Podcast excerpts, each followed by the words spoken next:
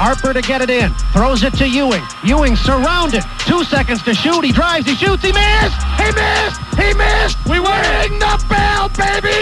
Ding dong, the witch is dead. Ding dong, the witch is dead. Ding dong, the witch is dead. Ding dong, the witch is dead.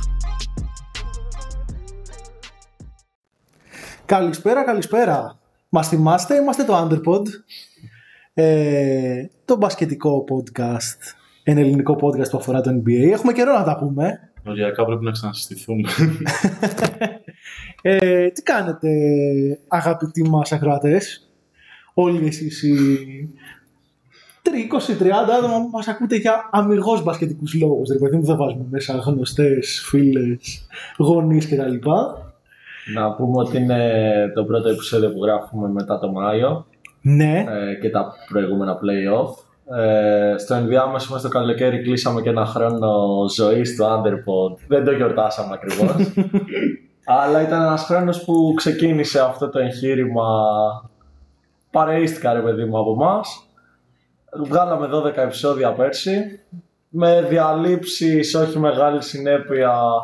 Ελπίζουμε να σας κράτησαν το ενδιαφέρον όλη τη χρονιά πέρσι και ευελπιστούμε και φέτος να τα πάμε ακόμα καλύτερα, να καλύπτουμε με μεγαλύτερη συχνότητα τα νέα από τον κόσμο του NBA και, να μας ξέρετε κάτι. ακούσετε και περισσότερο. και ξέρετε κάτι. Εμείς περνάμε καλά. Και αυτό έχει σημασία. Μαζευόμαστε, τα λέμε, τα σωστά μας, τα λάθη μας και πάμε παρακάτω. Έχουμε να συζητήσουμε, όπως είπε ο Κωστής, από το Μάιο. Ε, αν θυμάμαι καλά, είχαμε συζητήσει για τα πρώιμη τελικά ε, του NBA. Ε, δεν είχαμε συζητήσει καθόλου για τους τελικούς. Συγχαρητήρια στους Warriors. Την ιστορία την ξέρετε όλοι. Την ιστορία την ξέρετε.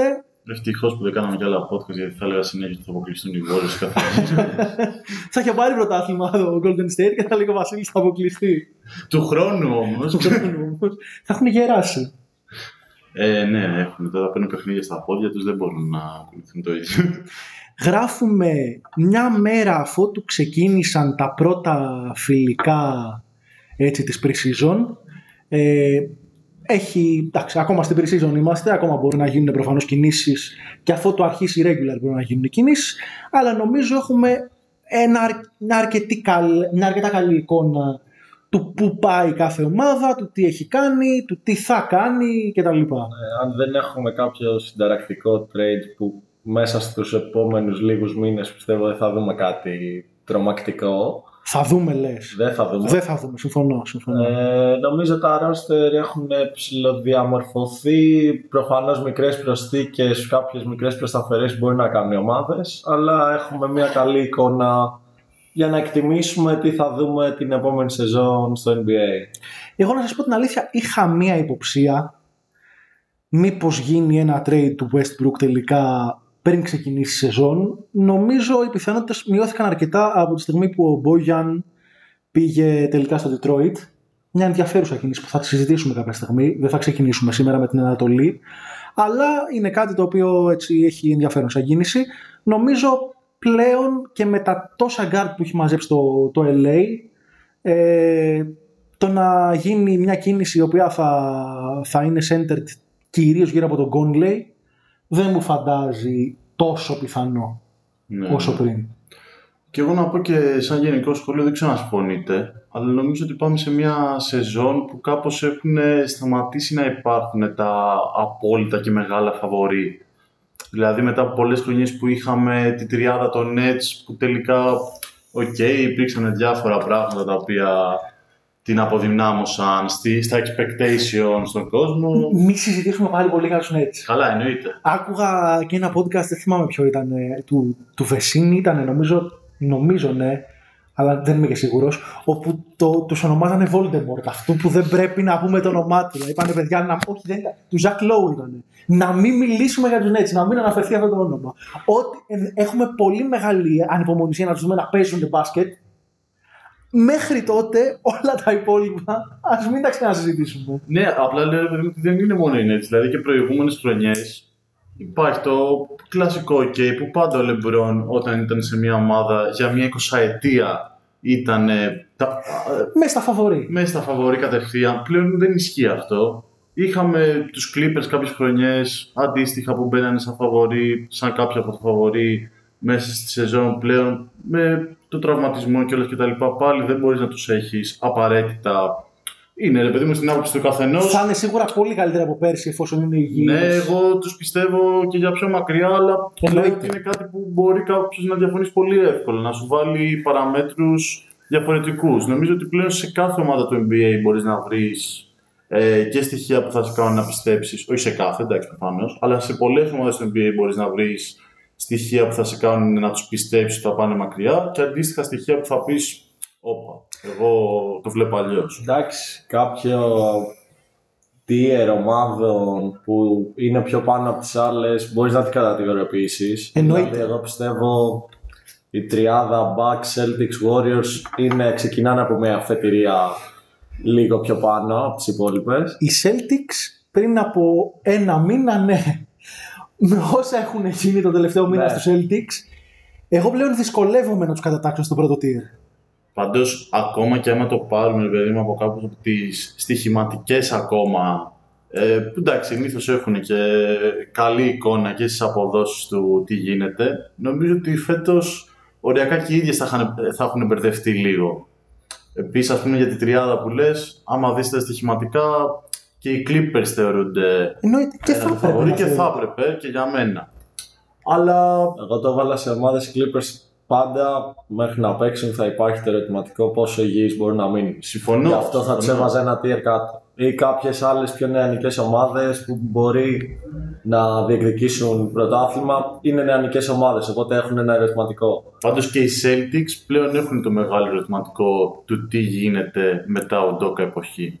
Και με τον προπονητή και με τον τραυματισμό του Ρόμπερτ Williams, ο οποίος θα τον κρατήσει νομίζω σίγουρα τρεις μήνες εκτός και αφότου θα επιστρέψει νομίζω το γόνατό του θα είναι ένα διαρκές πρόβλημα που θα χρειάζεται ένα load management. Ε, συμφωνούμε όμως νομίζω και οι τρεις ότι το επίπεδο στο NBA είναι πλέον πάρα πολύ υψηλό έχει βοηθήσει και το play-in στο αρκετές ομάδες που βρίσκονται σε, αυ- σε αυτή τη μέση ενοχλητική λίγο και περίεργη κατάσταση δεν αποφασίζουν εύκολα το tank να μπουν σε μια διαδικασία ε, rebuilding. Όλες κυνηγάνε μ, έστω και τη δέκατη θέση η οποία σου δίνει ένα εισιτήριο να διεκδικήσεις ε, την είσοδό σου στα play-off. Φέτος νομίζω θα δούμε και πολύ πιο ανταγωνιστική φύση. Ήδη πέρσι είχαμε μια πολύ πιο ανταγωνιστική Ανατολή από ό,τι συνήθως. Ε, νομίζω μπαίνουμε σε μια σεζόν με, με πολύ μεγάλο αγωνιστικό ενδιαφέρον. Και νομίζω πραγματικά κακές ομάδες στη Λίγκα θα είναι τρεις, τέσσερις, δεν ξέρω, Ναι. κάπου εκεί. Δηλαδή θα Και είναι εγώ το ίδιο πιστεύω. Spurs, θα είναι η Utah, και πιθανόν και η Οκλαχώμα μετά τον τραυματισμό και όλα του, του Τσετ Χόλμερ, ο οποίος δυστυχώς είναι ένα από τα μεγάλα bummers της φετινής σεζόν, ότι λογικά δεν θα τον δούμε καθόλου φέτος. Ε, Πολύ εντάξει, κρίμα να το νομίζω θα, θα- για να έχει μια ροή και το pod, αυτή η συζήτηση νομίζω μπορούμε να καταλήξουμε στο τέλος αφού πούμε για τις ομάδες τι έκαναν στην off-season, να βγάλουμε και κάποιες προβλέψεις. Οπότε αν θέλετε να ξεκινήσουμε σιγά σιγά, Μισό λεπτό. Καταρχάς, να πούμε για να το ξέρουν οι ακροατές μας, με το που τελειώνουμε τη συζήτηση για κάθε ομάδα, θα βλέπουμε στην γνωστή στοιχηματική πλατφόρμα που υπάρχει στην Ελλάδα, τη μεγαλύτερη, τα over-under που δίνονται και θα κάνουμε μια εκτίμηση σε σχέση με το αν θα είναι over ή under στις ε, νίκες που δίνονται. Θα παίξετε κι εσείς τα λεφτά σας να τα χάσουμε μαζί, όχι μόνοι μας. Εγώ πριν πάμε σ- συγκεκριμένες ομάδες όπως είπε ο Κωστής που πρέπει, θα πω ένα τελευταίο σχόλιο, ότι φέτος ήταν και μια πολύ ενδιαφέρουσα off-season γιατί γίνανε trades και άλλαξε λίγο η συνθήκη στα trades ό,τι αφορά τα picks. Είδαμε αρκετά ε, unprotected first round draft picks να δίνονται, κάτι το οποίο είχε σταματήσει να γίνεται στο NBA εδώ και αρκετά χρόνια το value ενός ε, unprotected draft pick ήταν ε, πολύ ψηλό και ήταν πολύ δύσκολο αυτό να δοθεί. Φέτος με trade Gobert, trade DeJounte Murray, trade ε, Donovan Mitchell άνοιξε κάπως η δίωδος στο τα pick αυτά να δίνονται. Πάμε όμως. Είπαμε ότι θα συζητήσουμε τις ομάδες όλες του NBA σε μια σειρά από podcast. Λογικά τρία θα είναι αυτά τα podcast. και θα το πιάσουμε όχι ανα conference, αλλά ανα division. Pacific, Atlantic, Northwest, καταλαβαίνετε. Και αποφασίσαμε να ξεκινήσουμε από το Pacific Division, από το Pacific Division της Δύσης, ε, το Division δηλαδή στο οποίο βρίσκονται οι Phoenix Suns, οι Golden State Warriors, οι δύο ομάδες του Los Angeles, οι Clippers και οι Lakers, αλλά και οι Sacramento Kings. Και νομίζω να ξεκινήσουμε αναλόγως και με τη βαθμολογία της κάθε ομάδας στην περσινή regular season. Ακριβώς. Που σημαίνει ότι θα ξεκινήσουμε από τους Phoenix Suns, μια ομάδα η οποία τερμάτισε πρώτη πέρσι στο NBA στη regular. Τα play-off δεν είχαν την πορεία που ευελπιστούσαν. Ε, αποκλείστηκαν σε εκείνο το στη σειρά με τον Dallas με το Game 7 αυτής της σειράς να είναι πραγματικά για κλάματα για τους Suns. Ε, νομίζω σε προσταφαιρέσεις δεν είχαμε μεγάλα πράγματα εν τέλει. Υπήρχε το serial με τον Aiton. Νομίζω είναι από τα πράγματα για τους Suns που μπορούμε να σχολιάσουμε πρώτο. Ε, ο Aiton ο οποίος εν τέλει είχε υπο, υπέγραψε maximum με τους Spacers, βρήκε ένα maximum συμβόλαιο, οι Suns αποφάσισαν να το ισοφαρίσουν, να μην το χάσουν και τζάμπα. Υπάρχουν αρκετά ερωτηματικά στη σχέση του Aiton με την ομάδα και με τον Τζακωμό που είχε με τον Monty Williams. Την όλη κριτική την οποία μπορεί να δέχτηκε στα περσινά play-off. Ο Aiton δήλωσε στην συνέντευξη τύπου για την ένταξη off season ότι δεν έχει μιλήσει μετά το τελευταίο τελικό εκείνο το Game 7 ε, με το Dallas με τον coach Monty. Νομίζω δεν είναι ένα πολύ καλό νέο, αν και αυτός έκανε λίγο downplay τη σημασία του, δεν έχει μιλήσει. Ε, δεν έδειξε φοβερά χαρούμενος που βρίσκεται στο Phoenix, αλλά έδωσε μια επαγγελματική απάντηση ότι θα τα δώσει όλα μαζί με τους συμπαίκτες του κτλ. Ε, νομίζω γενικά το Phoenix περισσότερο εξωαγωνιστική κουβέντα έχει αυτή την off-season παρά αγωνιστική.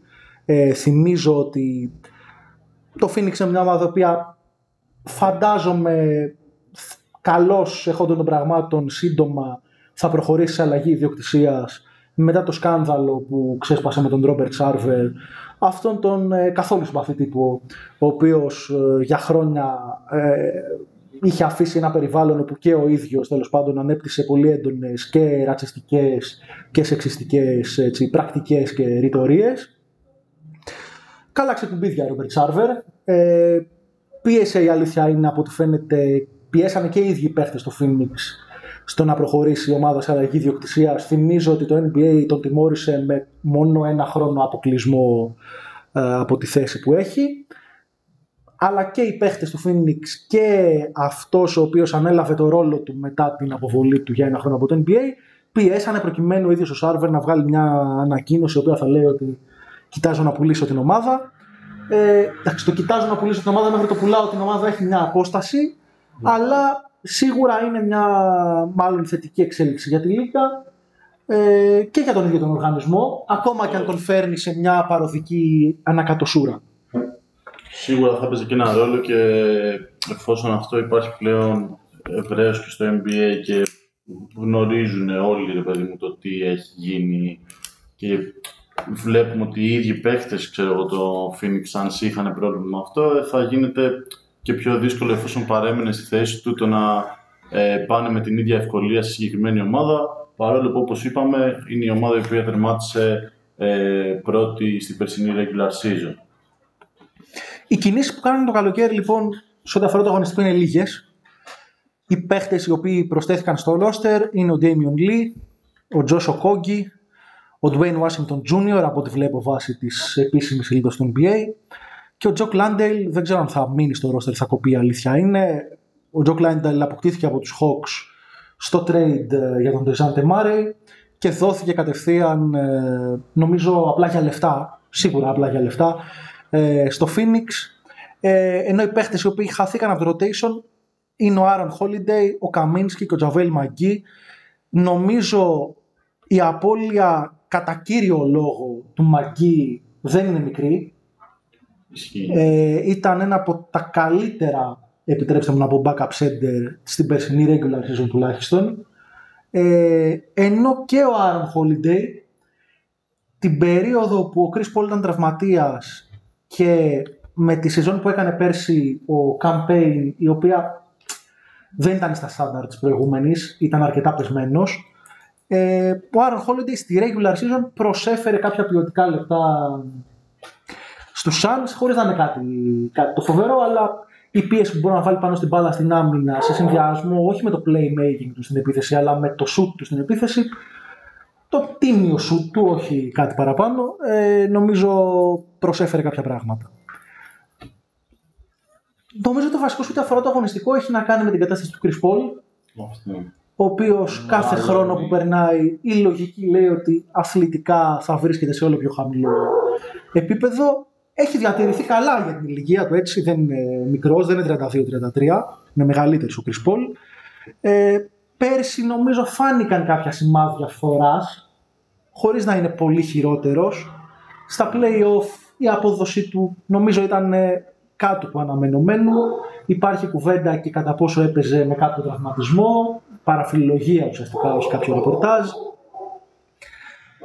Απλά αυτό για τον τραυματισμό που λένε και στην περίπτωση του Chris Paul πλέον σταματάει να είναι κάτι που μπορείς να πεις έτυχε ρε παιδί μου. Δηλαδή πιστεύω ότι τα τελευταία 2-3 χρόνια τουλάχιστον σε κάθε, ε, ο- σε κάθε play-off, σειρά play-off έχουμε τον Chris Paul είτε να είναι τραυματίας είτε να πλανάται το αν παίζει με τραυματισμό. Ναι. Οπότε δεν είναι και κάτι που μπορούμε να περιμένουμε ότι του χρόνου δεν θα ξανασυμβεί. Γιατί κιόλας η ίδια η κατάσταση των play-off απαιτεί τους παίκτες να είναι σε μια συνεχή πολύ καλή κατάσταση για πολύ μεγάλη χρονική περίοδο με συνεχόμενα μάτς. Αυτό σε παίκτες οι οποίοι είναι μια τέτοια ηλικίας, όσο τρομερή δουλειά και να κάνουν με το σώμα τους, ε, είναι λογικό ότι θα βγάλει τραυματισμούς, δηλαδή βγάζει σε νέους παίκτες, σε παίκτες που δεν κουβαλάνε τόση σεζόν πίσω τους. Δεν είναι εύκολο να πιστέψω εγώ προσωπικά ότι δεν θα έχει το ίδιο πρόβλημα πάλι στα επόμενα play-off ο Chris Paul. Ακόμα και στην regular season. Ήδη πέρσι έχασε σημαντικό διάστημα. Εννοείται, αλλά εδώ πέρα μπορείς να πεις ότι okay, το Phoenix είναι μια ομάδα που δύο συνεχόμενες σεζόν πηγαίνει εξαιρετικά στην ε, regular season. Ακόμα και άμα χάσει ένα διάστημα ο Chris Paul, μπορεί να μην βγει, να μην πάρει την πρώτη θέση, αλλά θα είναι Ναι. στο top tier των ομάδων στη regular season. Πάντως δεν κάνανε κάποια προσθήκη που να κάνει address το ζήτημα του backup point guard. Όχι, έχει δίκιο. Δηλαδή ίσα ίσα χάσανε και έναν παίχτη, ο οποίος, οκ, είπαμε, προσέφερε κάποια λίγα πράγματα.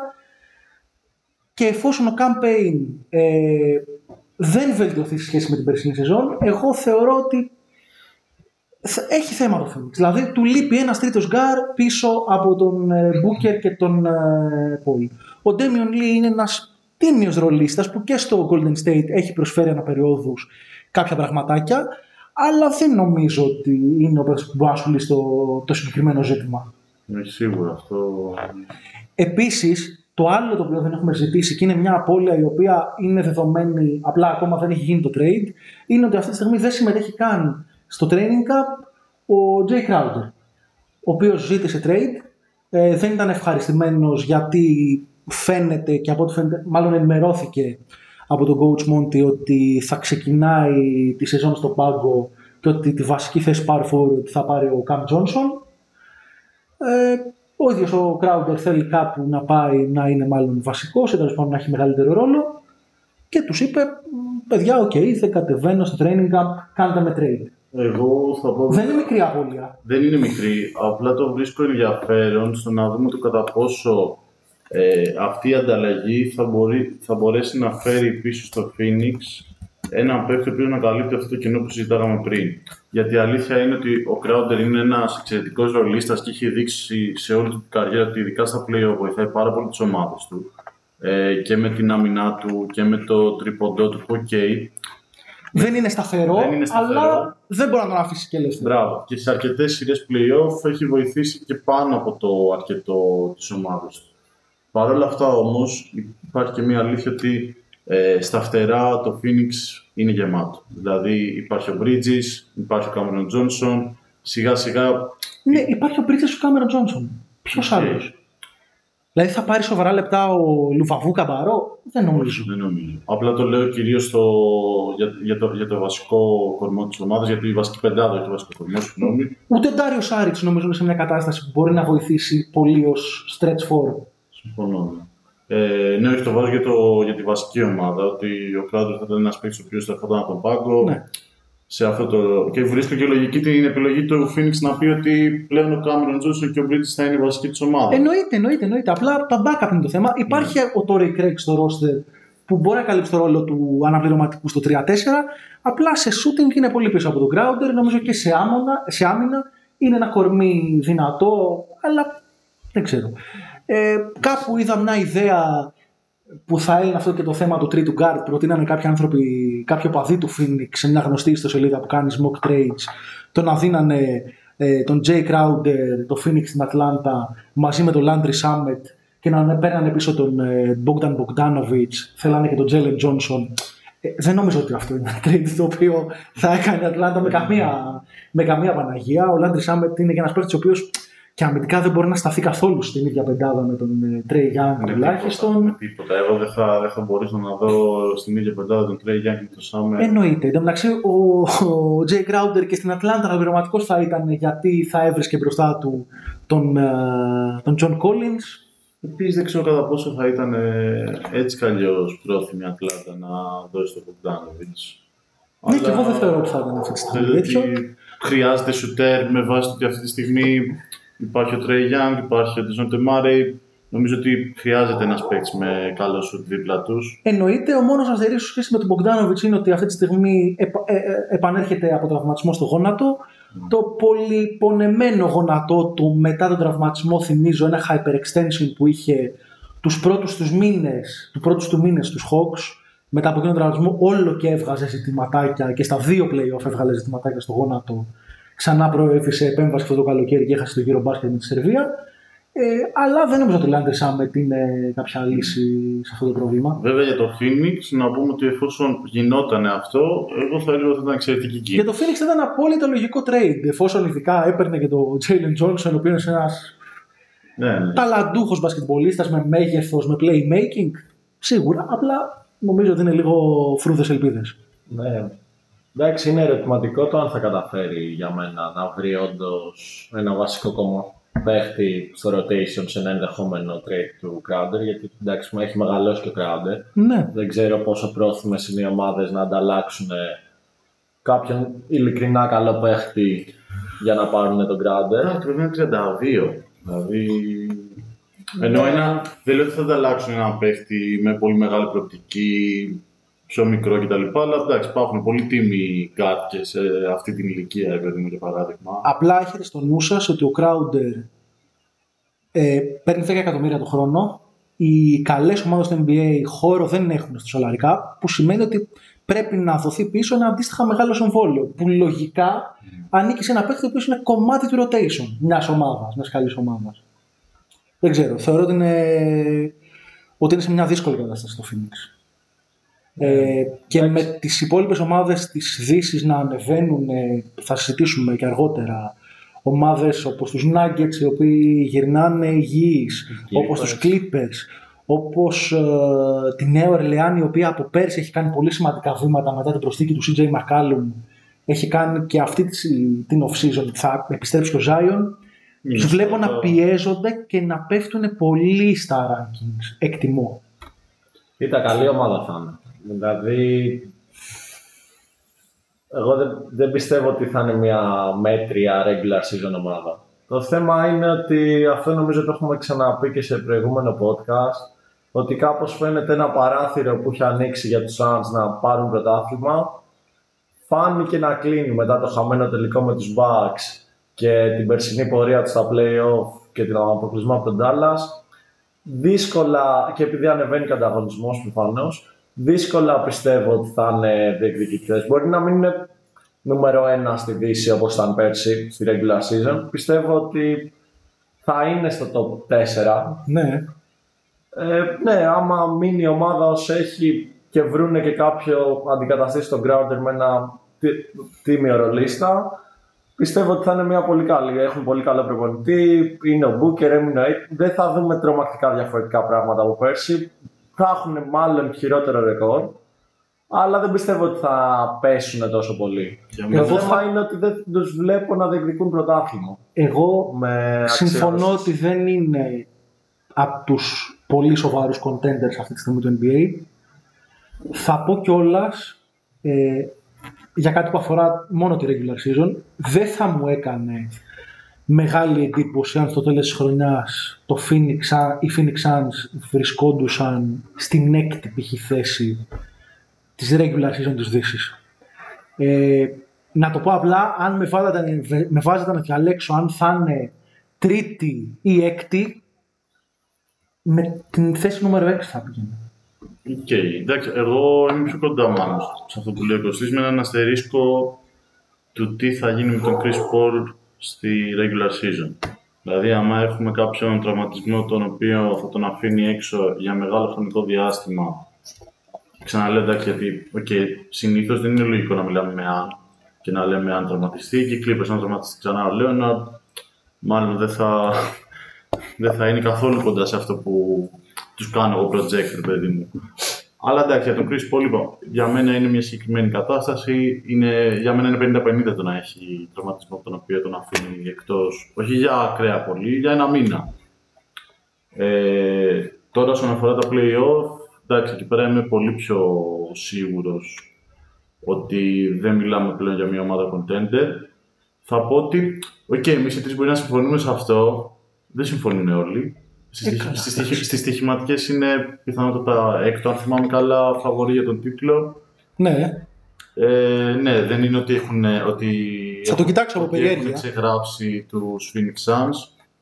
Ε, Παρ' όλα αυτά, εντάξει, εγώ είπα έχω μεγάλα ερωτηματικά. Ειδικά το Game 7 με τον Dallas μου φάνηκε ότι έδειξε και πράγματα για το πώς μπορούν να δυσκολευτούν από πολλές ομάδες και επειδή έχουν ανέβει και πολλές ομάδες όπως είπαμε στη Δύση, OK, okay, μπορεί να μην τους ρίξουν ε, στη βαθμολογική κατάταξη στη regular season, αλλά πιστεύω ότι θα δεινοπαθούν ακόμα και αν βγουν πρώτοι σε κάθε σειρά. Πιστεύω ότι θα πηγαίνουν οι σειρές στα 7 ματς, ακόμα και αν βγουν πρώτοι και παίζουν με τον 8ο της Δύσης.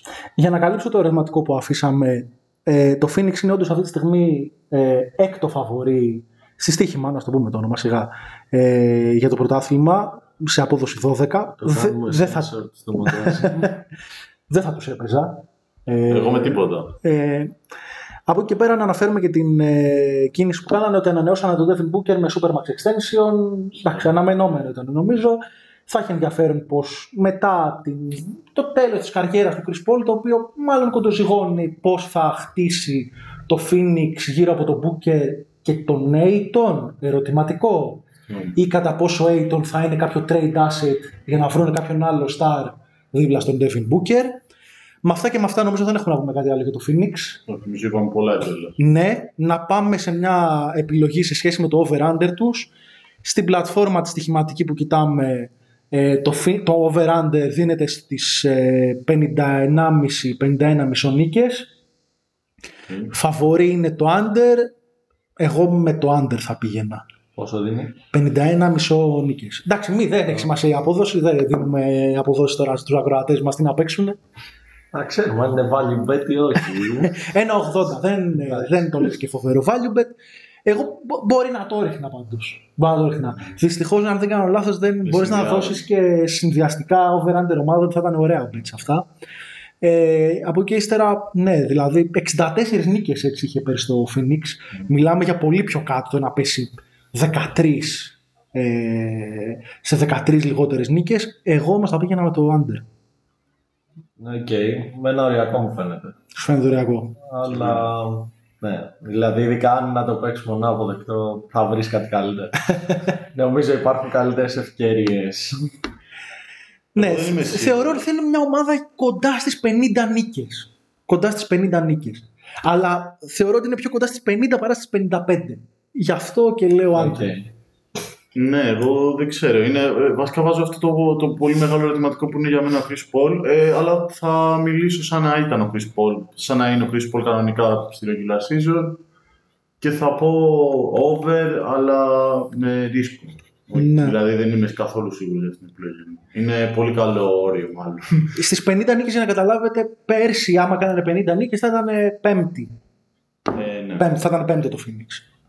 Oh, εντάξει, όχι, η τέταρτο, γιατί το, είναι αυτή η πρώτη. Γιατί είναι αυτή η πρώτη, εντάξει. Ναι. Okay. Απλά θα τη έκανε κάποιος άλλος. Okay, ναι, ναι, Ε, πάμε στην επόμενη ομάδα. Έτσι. Πάμε στους πρωταθλητές. Αφού κλείσουμε τις ιδιοποιήσεις μας στο Messenger για να μην ενοχλούν το μικρόφωνο.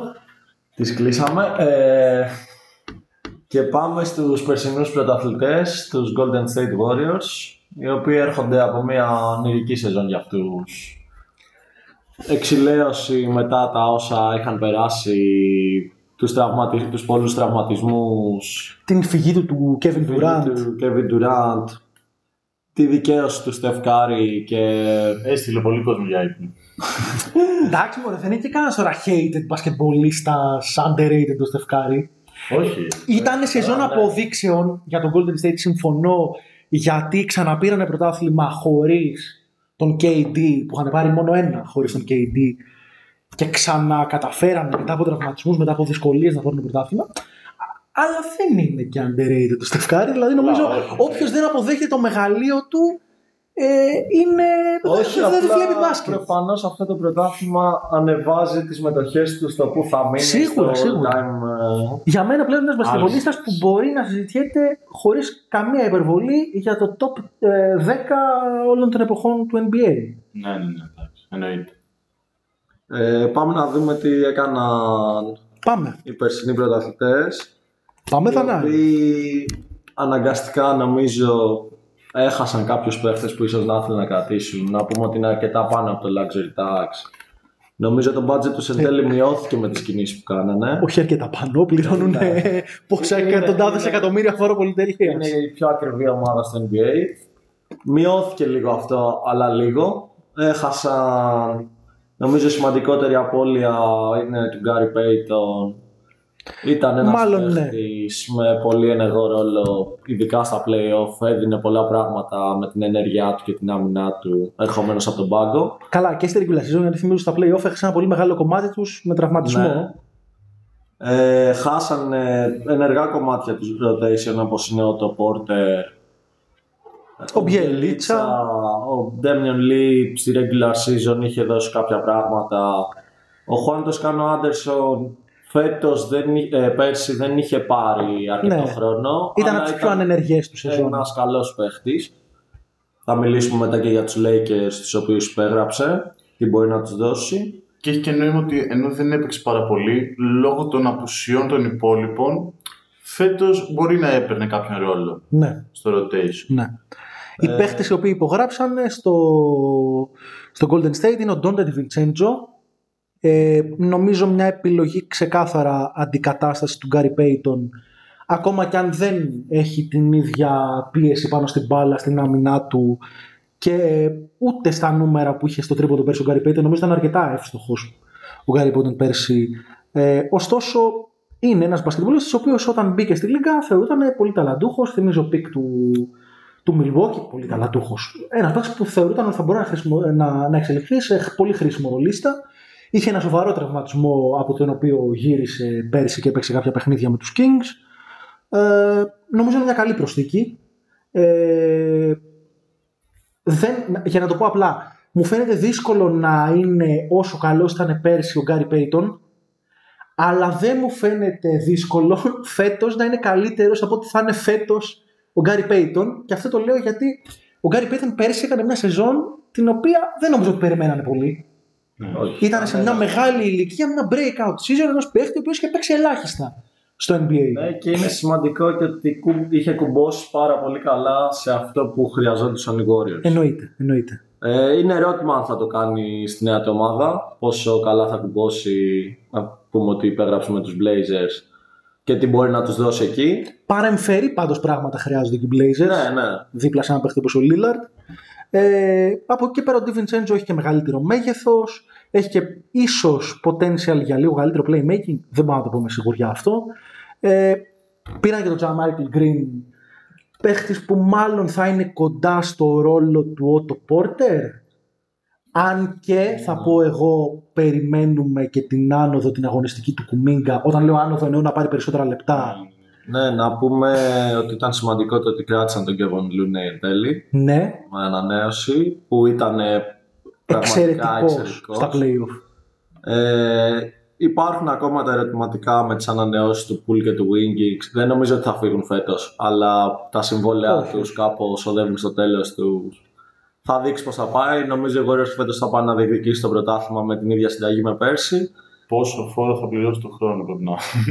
Κάτσε να ανανεώσει.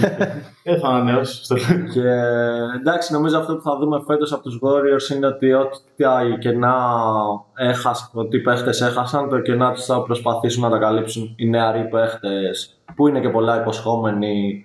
Ο Κουμίγκα, ο Μούντι, ίσως- μάλλον θα έχει πιο, Σίγουρα. πολύ πιο ενεργό ρόλο. Να δούμε πώς θα ανταπεξέλθουν και αυτοί. Να θυμίσουμε ότι επιστρέφει και ο Wiseman μετά από τη σεζόν που την έχασε όλη πέρσι Έκανε και ένα πολύ καλό φιλικό χθες, αν δεν κάνω λάθος. ναι, είναι ερωτηματικό. Εντάξει, πρώτη χρονιά δεν ήταν αναμενόμενη καλή για ένα no 2 pick που ήταν, αλλά είναι ακόμα ένα σημαντικό prospect. Έχουν πολύ καλούς νεαρούς παίχτες. Για μια ομάδα η οποία μόλις πήρε πρωτάθλημα, τον άρχισε από τον πάγκο να δουλέψει το Moody, το Kuminga και το Wiseman, νομίζω δεν το συναντάμε και συχνά. Όχι, όχι. Ε, και νομίζω η σεζόν εντάξει, μεγαλώνει ένα χρόνο ο Κάρι άλλ- και ο, το Klay που γύρισε πέρσι από το σοβαρό τραυματισμό του, αλλά νομίζω ξεκινάει με τους καλύτερους οιωνούς. Δεν νομίζω ότι υπάρχει και μετά το περσινό πρωτάθλημα κάποιος να τους υποτιμήσει ίσα ίσα. Και Αυτά πάνω κάτω. Νομίζω αυτό που είπες είναι πάρα πολύ σημαντικό. Το πώς στην πραγματικότητα τον ρόλο παιχτών που χάθηκαν στη free agency θα την αναπληρώσουν ο Μούντικο Κουμίγκα. Δύο παίχτες που θεωρώ ότι ε, έχουν, συνδυάζουν υψηλό αρκετά ταβάνι, ειδικά ο Κουμίγκα, αλλά και ένα ήδη ικανοποιητικό επίπεδο, ένα ήδη ικανοποιητικό floor. Ε, ειδικά ο Μούντι συνδυάζει στοιχεία όπως το shoot, η άμυνα, το μέγεθος, τα οποία τα χρειάζεται τον Golden State στα φτερά. Ε, ο Κουμίγκα είναι ένας φοβερά αθλητικός μπασκετμπολίστας που και small ball 5 μπορεί να παίξει και στο 4 να δώσει λύσεις. Νομίζω αυτό ότι στο ρόλο που είχαν στα play-off ο Otto Porter και ο Μπιελίτσα μπορεί να τον καλύψει ίσως και ακόμα καλύτερα από αυτό που κάνανε οι δύο συγκεκριμένοι μπασκετμπολίστες ο Κουμίγκα φέτος. Ε, να πούμε ότι προσθέσανε και τρεις παίχτες μέσω του draft. Ε, το first round draft pick τους ήταν ο Patrick Baldwin Jr. Ένας παίχτης που θεωρούταν πολύ ταλαντούχος ε, στο Λύκειο. Δεν εξελίχθηκαν τα πράγματα όπως τα περίμενε. Είναι ένας παίχτης με πολλά ζητήματα, πολλά ερωτηματικά σε ό,τι αφορά την αθλητικότητά του. Ωστόσο έχει μια μηχανική στο shoot και ένα μάκρος ύψος μέγεθος το οποίο δεν το βρίσκει συχνά το συνδυασμό αυτό σε, σε πολλούς παίχτες. Ε, ήταν ένας παίχτης ο οποίος αν ρωτούσες κάποιον το προηγούμενο καλοκαίρι μπορεί να θεωρούσε ότι μπορεί να επιλεχθεί μέχρι και στο top 10 του, ε, του draft που μας πέρασε. Τελικά πήγε στο νούμερο 28 και από πολλούς θεωρήθηκε και υψηλό, υψηλό το νούμερο 28, χαρακτηριστικό του πόσο κακή σεζόν έκανε στο κολέγιο. Παρ' όλα αυτά είναι ένας παίχτης ο οποίος έχει ενδιαφέρον. Δεν νομίζω ότι θα πάρει λεπτά φέτος. Θα παίξει στη G League, φαντάζομαι, στα- στη θηγατρική κτλ. Ε, ένα νομίζω πολύ καλό pick ήταν ο Ryan Rollins στο νούμερο 44 value pick για τη θέση αυτή. Προσωπικά θα το πω και τον πόνο μου. Το νούμερο 44 pick το είχαν οι Hawks και το πουλήσανε για λεφτά στους, ε, στους Warriors ε, οι οποίοι διαλέξαν ένα πολύ ταλαντούχο combo guard, ε, τον Ryan Rollins, όπου αν βελτιώσει το shoot του νομίζω θα είναι ξεκάθαρα ε, παίχτης που ανήκει στη λίγα και μπορεί να πάρει λεπτά στο NBA. Ε, δεν θα μου έκανε εντύπωση με βάση και το αναπτυξιακό πρόγραμμα που έχουν οι Warriors να εξελιχθεί σε 2-3 χρόνια σε μια άλλη περίπτωση Jordan Poole. Ε, νομίζω είναι ένας πολύ, πολύ ταλαντούχος μπασκετμπολίστας για να πέσει στο νούμερο 44. Εντάξει, second round pick θα ήταν ο Ryan Rollins, αλλά πραγματικά καλός second round pick. Διαλέξανε και τον Gui Santos, Βραζιλιάνος αν δεν κάνω λάθος, στο νούμερο 55. OK, G League παίχτης, δεν νομίζω ότι Και να μην ξεχάσουμε να υπάρχει κάτι να πούμε συζητήσουμε. ότι υπάρχει και η ανανέωση ενός MVP τελικών στο δικό του Last Dance για τη φετινή χρονιά, τον Andre Iguodala, που θα είναι η τελευταία του σεζόν σίγουρα στο NBA. Το έχει δηλώσει; Ναι, νομίζω ότι OK. okay. αν δεν το έχει δηλώσει, το έχουν αφήσει να εννοηθεί ξεκάθαρα ότι υπήρξε και η φιλολογία ότι προσπάθησαν να τον πείσουν οι ίδιοι ο Κάρι και ο Thompson στο να συνεχίσει να παίξει άλλη μια σεζόν. Εντάξει, περισσότερο για συμβολικούς λόγους και όχι τόσο για το τι θα μπορέσει φέτος να προσφέρει. Αν και Άντρε προφανώς πάντα θα προσπαθεί να είναι χρήσιμος για την ομάδα μέχρι και το τελευταίο λεπτό της καριέρας. Είναι μια πάρα πολύ συμπαθητική φυσιογνωμία ο Γκουοντάλα και μια πολύ ενδιαφέρουσα καριέρα. Ένας παίχτης που ήταν. Αν όχι Star, νομίζω Star ήταν στο, στο Denver. Denver ήταν σίγουρος. Ήταν Star και πήγε στο Golden State και έγινε ένας ε, από τους καλύτερους παίχτες ρόλου στη Λίγκα και κατάφερε να κερδίσει και MVP τελικών ως παίχτης ρόλου δίκαια ή άδικα, δεν έχει σημασία. Δηλαδή, τώρα είναι και κομπλεξικός, μπορεί όντως να πρέπει να το κερδίσει ο Στεφκάρη. Ναι, άλλη συζήτηση. Δεν είναι... Αλλά και είναι, αυτό να πεις δεν αναιρεί σε κάτι. Το είναι πόσο μίζερος σημαντικός κάποιος ρε παιδί μου που όταν συζητάμε τον Άντρε Γκουαντάλα και τη φανταστική αυτή αλλαγή στην καριέρα του, η οποία το ανέδειξε μέχρι και σε MVP τελικών, να πάει να πει ναι, αλλά έπρεπε να πάρει Steph Curry. Εντάξει, ρε μίζερε, οκ. Και να έπρεπε, δεν Ναι, έχει καμία αυτό. σημασία. Μόνο και μόνο για την ιστορία που δημιουργεί ακριβώς αυτό που είπες ενός, ένα, ενός παίκτη star ο οποίος πήγε, έγινε ρολίστας, έκανε εξαιρετικά τη δουλειά του στα πάντα. Έφτιαξε το σουτ του, Μπράβο. έγινε συνεπέστατος αμυντικός, δηλαδή είναι μια πολύ Ναι, ωραία. ναι, ναι. Είναι μια πολύ ωραία ιστορία. Πολύ ωραία που ιστορία. Νομίζω, εγώ προσωπικά το χαίρομαι που καταλήγει στο ότι έχει πάρει ένα MVP τελικό που δεν το βλέπει συχνά. Δεν θυμάμαι ότι η αλήθεια είναι παίχτη ρολίστα να βγαίνει MVP τελικό. Δεν ξέρω αν έχετε εσείς κάποιον στο μυαλό Συμφωνώ, σας. συμφωνώ. Και θα καταλήξω. Ε, νομίζω εντάξει, το πρώτο MVP του Λέοναρντ δεν ήταν και ο star της ομάδας. Όχι, δεν ήταν κάτι που περίμενες εύκολα. του Τζινόμπιλι και του Ντάνκαν. Αλλά ναι, είναι η ανάποδη ιστορία μάλλον. Ήταν το ξεπέταγμα ενός star. Εντάξει, ήταν, πο- ήταν πολύ μικρός. Ήταν πολύ Ναι, μικρός, ναι. δηλαδή πα- προοριζόταν για star. Δεν ήταν ακόμα, οκ, Α, αυτό ισχύει. Νομίζω τα δύο βασικά ερωτηματικά σε ό,τι αφορά. Ερωτηματικά. Τα δύο βασικά θέματα σε ό,τι αφορά που θα κρίνουν σε μεγάλο βαθμό τη σεζόν του Golden State είναι η κατάσταση δύο κομβικών του παιχτών. Του Draymond Green, ο οποίος πέρσι έβγαλε έναν σημαντικό τραυματισμό που έχασε αρκετά παιχνίδια στη regular season και νομίζω φάνηκε να επιβαρύνεται αθλητικά με τον τραυματισμό αυτό. Δηλαδή, μέχρι πριν τον τραυματισμό του, ο Draymond για μένα θα μπορούσε να είναι άνετα μες στους πρώτους έναν-δύο παίχτες φαβορεί για το βραβείο του Defensive Player of the Year της regular season. Στα play-off είχε βραδιές με αμυντικά ζητήματα. Δηλαδή νομίζω στα play-off δεν θα ήταν παράλογο να πει κανείς ότι ο καλύτερος αμυντικός του Golden State ήταν ο Andrew Wiggins Καθόλου παράλογο. ο οποίος, παιδιά, έκανε ένα κλείσιμο, έκανε συνολικά μια πάρα πολύ καλή σεζόν, αλλά ειδικά το κλείσιμό της τον ανέδειξε στον ίσως καλύτερο 3D plus παίχτη αυτή τη στιγμή στο, στο NBA. Δηλαδή, για μένα Τα είναι play-off αυτός και ο ήταν, Μικάλ ε, Bridges. Συγκλονιστικά, συγκλονιστικά playoff. Ναι, ναι, ναι, ναι. ναι. Και λέω 3D plus γιατί είναι ένας παίχτης που ναι, έχει την άμυνα, έχει το shoot, αλλά έχει και έξτρα πράγματα. Το drive να πάει μέχρι το καλάθι κτλ. Ε, το δεύτερο πράγμα που θα κρίνει σε μεγάλο βαθμό νομίζω τη σεζόν και τη regular και τα playoff για το Golden State είναι σε τι κατάσταση θα βρεθεί ο Clay Thompson. Γύρισε από τραυματισμό πέρσι, ήταν καλός αλλά σίγουρα όχι ο παίχτης που ήταν πριν τον τραυματισμό του. Αν είναι στα ίδια επίπεδα με πέρσι, νομίζω είναι ένα ok νέο για το Golden State. Αν καταφέρει και είναι ακόμα καλύτερος, νομίζω το Golden State τρομάζει. Απλά νομίζω ότι αυτό είναι όπως τα λες, είναι ερωτηματικό για το αν μπορεί να είναι παραπάνω Ακόμα από καλύτερο. πέρυσι. Δηλαδή, χειρότερος δεν νομίζω ότι θα είναι. Δηλαδή, επέστρεψε τον τραυματισμό, είχε το, την περίοδο που είναι λογική προσαρμογή στο να ξαναμπεί στο rotation. Ε, που το έκανε εντάξει, πολύ τίμια. Ναι, ναι, Και δεν ήταν ήταν, κακός. Αυτό, αυτό ήταν μια χαρά καλός. Αυτό έχει μόνο ερωτηματικό για το αν μπορεί να ξεπεράσει αυτό. Όχι για το άμα θα πέσει κάτω από αυτό. Νομίζω ναι, νομίζω ναι. Και δεν είναι και βαρόμετρο από, το, από μόνο του δεδομένο ότι υπάρχει και Jordan Poole δίπλα του. Να... Οκ, αμυντικά είδαμε όμως ότι και ο Jordan Poole Ναι, σίγουρα, απλά δεν είναι ότι έχεις το βασικό μου δυάρι είναι ο Klay Thompson και πίσω είναι το χάος. Οπότε, άμα πέσει Ναι, ναι, ναι. ή άμα μείνει στα ίδια, μπορεί να έχουμε θέματα κτλ. Θα πρέπει να είναι ένας συνδυασμός παραγόντων για να έχουν θέμα στα guard οι Warriors.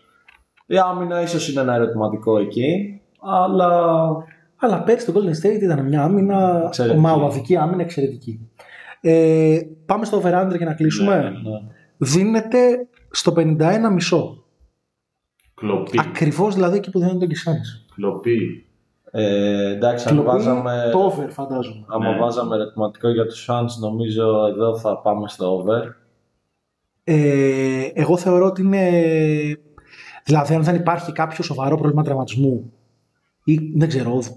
υ- Υπάρχει μόνο ένα θέμα. Ότι το Golden State είναι μια ομάδα το οποίο, η οποία δεν θα σκοτωθεί στην regular season. Γιατί ξέρει ότι όποιον και να πετύχει στα playoff, είτε με πλεονέκτημα έδρας είτε χωρίς πλεονέκτημα έδρας, μπορεί να τον περάσει. Και δεν είναι ένα ασήμαντο ερωτηματικό σε μια τέτοια επιλογή στο over-under. Νομίζω πάντως με, την, με μια στοιχειώδη καλή προσπάθεια όπου δεν κάνουν ιδιαίτερο load management και δεν ε, και δείχνουν ότι τουλάχιστον το πλ- κομμάτι του πλεονεκτήματος έδρας τους ενδιαφέρει ε, το over είναι μια πολύ καλή επιλογή για το... Εγώ θα πήγαινα με το over τέλος πάντων. Περιμένω να είναι ομάδα κοντά στις 55 νίκες σίγουρα το Golden State. Σε αποδόσεις φαβορή δίνεται το over. Οριακά φαβορεί. 1,85 το over 51,5, under 51,5 στο 1,90. Εγώ θα πω ότι το μοναδικό ερωτηματικό μου, παρόλο που δεν το πιστεύω κιόλας, είναι το ότι μπορεί να σου πει κάποιος ότι λόγω του ότι υπάρχουν οι πιτσιρικάδες, ο Μούντι, ο Κουμίγκα, ο Wiseman, που ο Wiseman δεν υπήρχε και πέρυσι, ότι μπορεί μέσα στη regular season προσπαθώντας να τους εντάξουν και με περισσότερα λεπτά και δοκιμάζοντας τα σχήματα στα οποία θα Ναι. συμμετέχουν και στους ρόλους που οποίους θα συμμετέχουν, ότι αυτό μπορεί να κοστίσει λίγο σε νίκες. Απλά οι δύο από τους τρεις είναι ήδη ψημένοι. Αυτό, αυτό, αυτό πιστεύω κι εγώ. Και ακόμα και ο Wiseman, ok, έχει περάσει μια χρονιά που έπαιζε κανονικότατα. Εντάξει, δεν έπαιζε. Εντάξει, Είχε είχε τραυματισμό. τραυματισμό Είχε και τότε, ναι, αλλά Πέρυσι ήταν ουσιαστικά σχεδόν Όχι, δεν λέω όλη για τη πέρυσι. σεζόν έξω. δεν λέω για Όχι, πέρυσι. δεν έπαιζε. Λέω για την Ε, ναι, προηγούμενη, αυτό. λέω για την προηγούμενη χρονιά, ε, τότε είχε παίξει. Είχε παρόλο παίξει. που τώρα. ήρθε Το πώς τραυματισμός. είχε παίξει. Εννοείται, αυτό, αυτό είναι το Είναι βασικό, αλλά δεν είναι ότι δεν έχει ξαναπαίξει τη λίγα. Όχι, όχι, όχι. Αυτό εννοώ. Ισχύει. Αυτά Και λοιπόν. Μεταφερόμαστε στο Los Angeles. Ναι, Με ποιους θέλετε να ξεκινήσουμε; αυτούς που είναι πάνω στην κατάταξη, δηλαδή τους Clippers. Ωραία. Ε, Να δούμε τις κινήσεις οι οποίες γίνανε Λίγες. λίγες ε, αν και θα πω ότι νομίζω έχουν μια, μια σημαντική απώλεια αλλά θα την ε, συζητήσουμε ε, καταρχάς η βασική προσθήκη είναι η προσθήκη του, του John Wall. Ε, ενδιαφέρουσα προσθήκη. Ναι. με ένα νομίζω σχετικά χαμηλό συμβόλαιο κοντά στα 10 εκατομμύρια. Κάπου εκεί λίγο πιο κάτω από τα 10 εκατομμύρια. Από τη στιγμή που πώς λέγεται έγινε πώς λέγεται ότι κόπηκε το Wave. έγινε wave μπράβο έγινε wave. εμ, από τους, από τους Rockets ε, νομίζω Μεγάλο ερωτηματικό. ερωτηματικό αλλά νομίζω είναι ένας παιχνιδισμός που έχει πράγματα να δώσει. Να το πω απλά, εμπιστεύομαι περισσότερο την προσαρμογή του Wall στο, και στο γήρας του και στους τραυματισμούς του στο να αλλάξει το παιχνίδι του κτλ. παρά τον Westbrook. Γιατί μιλάγαμε για, για μπασκετμπολίστες που είχαν αντίστοιχα μειονεκτήματα και πλεονεκτήματα στο peak τους. Ο Westbrook είναι ένας παίκτης ο οποίος ξεκάθαρα δεν προσαρμόστηκε στη νέα πραγματικότητα.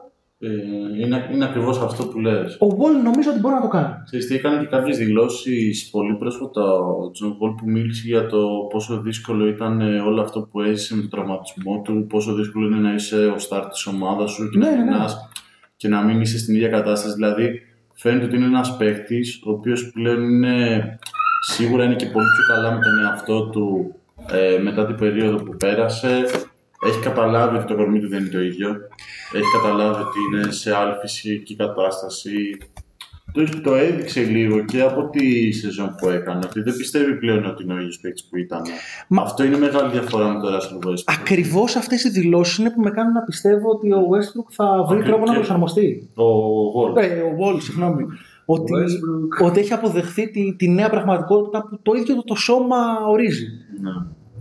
Ε, Φαντάζομαι μπορεί να ξεκινήσει τη σεζόν ο starter. Δεν είμαι σίγουρος αν έχει υπάρξει δήλωση. Υπάρχει βέβαια και ο Rex Jackson πάντα στην, ε, Αντίστοιχη περίπτωση. στην επίσης, εξίσωση. Χωρίς ποτέ να είναι στο, στο επίπεδο. του Όχι, John και Wall. μιλάμε για παίχτη που έχει φτιάξει και σουτ Μπράβο, πολύ, ναι. ειδικά την περσινή σεζόν. ο Απλά Reggie. και εκείνος ήταν σε μια φάση ότι πήγε στους Clippers ε, για να σώσει την καριέρα του. Και το έχει δηλώσει και ο ίδιος ότι νιώθει τους Clippers σαν οικογένεια επειδή τον βοήθησαν να ξαναπολαύσει τον μπάσκετ κτλ. κτλ. Οπότε Εννοείται. νομίζω ότι πέρα από το ότι ο Τζον Wall τον εμπιστεύομαι ε, ότι αυτό που λέγαμε πριν ότι μπορεί να προσαρμοστεί στις νέες συνθήκες νομίζω ότι και το περιβάλλον των Clippers ε, είναι θετικό για έναν τέτοιον παίχτη που θέλει να κάνει μια επανεκκίνηση ουσιαστικά πλέον στην καριέρα του. Το βασικό για τους Clippers είναι ότι θα γυρίσουν ε, η λογική λέει πλέον υγιείς τόσο ο Kawhi Leonard όσο και ο George Paul. Ο Paul George, συγγνώμη, ο George. ο Paul Ο George. Γιώργος, ο Παύλος. Ε, όταν μια ομάδα έχει αυτά τα φτερά, είναι διεκδικήτρια. Και ειδικά όταν το supporting cast είναι καλό. Ναι. Παίχτες όπως ο Μπατούμ, ε, όπως ο Μάρκους Μόρις Senior, ε, μπήκε πέρσι και στην εξίσωση και πήγε καλά στην εξίσωση σε αντίθεση με τα πράγματα που έκανε στο Portland ο Ρόμπερ Κόβικτον. Παίχτες που ταιριάζουν και στις 5 out πεντάδες ε, που θέλει να παίζει στα play-off ε, το, οι Clippers. Ο Terrence Mann που έχει βοηθήσει. Ο Terrence πολύ στο Mann. play-off. Ταυτόχρονα υπάρχει ένας καθαρός σέντερ, ένας καλός καθαρός σέντερ όπως ο Ζούμπατς που υπέγραψε και, και extension καλό αυτό το καλοκαίρι. Υπάρχει πλέον ο, Roman, ο Norman Powell τον οποίο θα το δούμε για πρώτη φορά στην πραγματικότητα μαζί με τον Kawhi και με τον ε, Paul George. Ε, ένας παίκτης που μπορεί να προσφέρει shoot, μπορεί να προσφέρει score, μπορεί να προσφέρει δευτερεύουσα δημιουργία. Ε, ο Κενάρντ, ο οποίος πέρσι δεν ήταν κακός, ε, με καλά ποσοστά στο shoot. Ε, παίχτες που πέρσι στη G League κάνανε καλές εμφανίσεις όπως ο Brandon Boston Jr. από το προηγούμενο, όχι το φετινό, από το περσινό draft. Ε, νομίζω είναι μια, μια πραγματικά γεμάτη ομάδα. Ο μόνος παίχτης που χάθηκε και δεν είναι ασήμαντη απώλεια είναι ο Isaiah Hartenstein η Hartenstein, ο οποίος υπέγραψε στους Knicks γιατί οι Clippers δεν φάνηκαν αθετημένοι να θέλουν να δώσουν ε, καλά συμβόλαια και στον Τζούμπατς και σε εκείνον. Ο Hartenstein πέρσι ήταν πολύ σημαντικός για την αμυνά τους. Ένας ε, ψηλός που έκανε φοβερή breakout season όταν θα συζητήσουμε τους Knicks εγώ θα πω και την εκτίμησή μου ότι θεωρώ ότι είναι το καλύτερο του πεντάρι Προσωπικά τον έχω πλέον στην μυαλό μου πάνω και από τον Μίτσελ Ρόμπινσον. Νομίζω ένας υποτιμημένος παίχτης, ένας εξαιρετικός αμυντικός, ο Εντάξει, οποίος θα πω ότι- και στην περιφέρεια έδειξε δυνατότητες να μαρκάρει πέρσι. Έκανε πολύ breakout season βέβαια στους Clippers. Δηλαδή τα προηγούμενα του χρόνια εγώ η αλήθεια είναι ότι δεν τον εκτιμούσα τόσο πολύ. Ο, δεν μπορούσες να περιμένεις σίγουρα Ναι. τόσο, τόσο μεγάλη βελτίωση, αλλά η περσινή σεζόν του ήταν, ε, Όχι, όχι, για την περσινή σεζόν του εννοείται. ήταν, εξαιρετική, ήταν μια γεμάτη σεζόν. Δεν είναι ότι έκανε ένα καλό δίμηνο.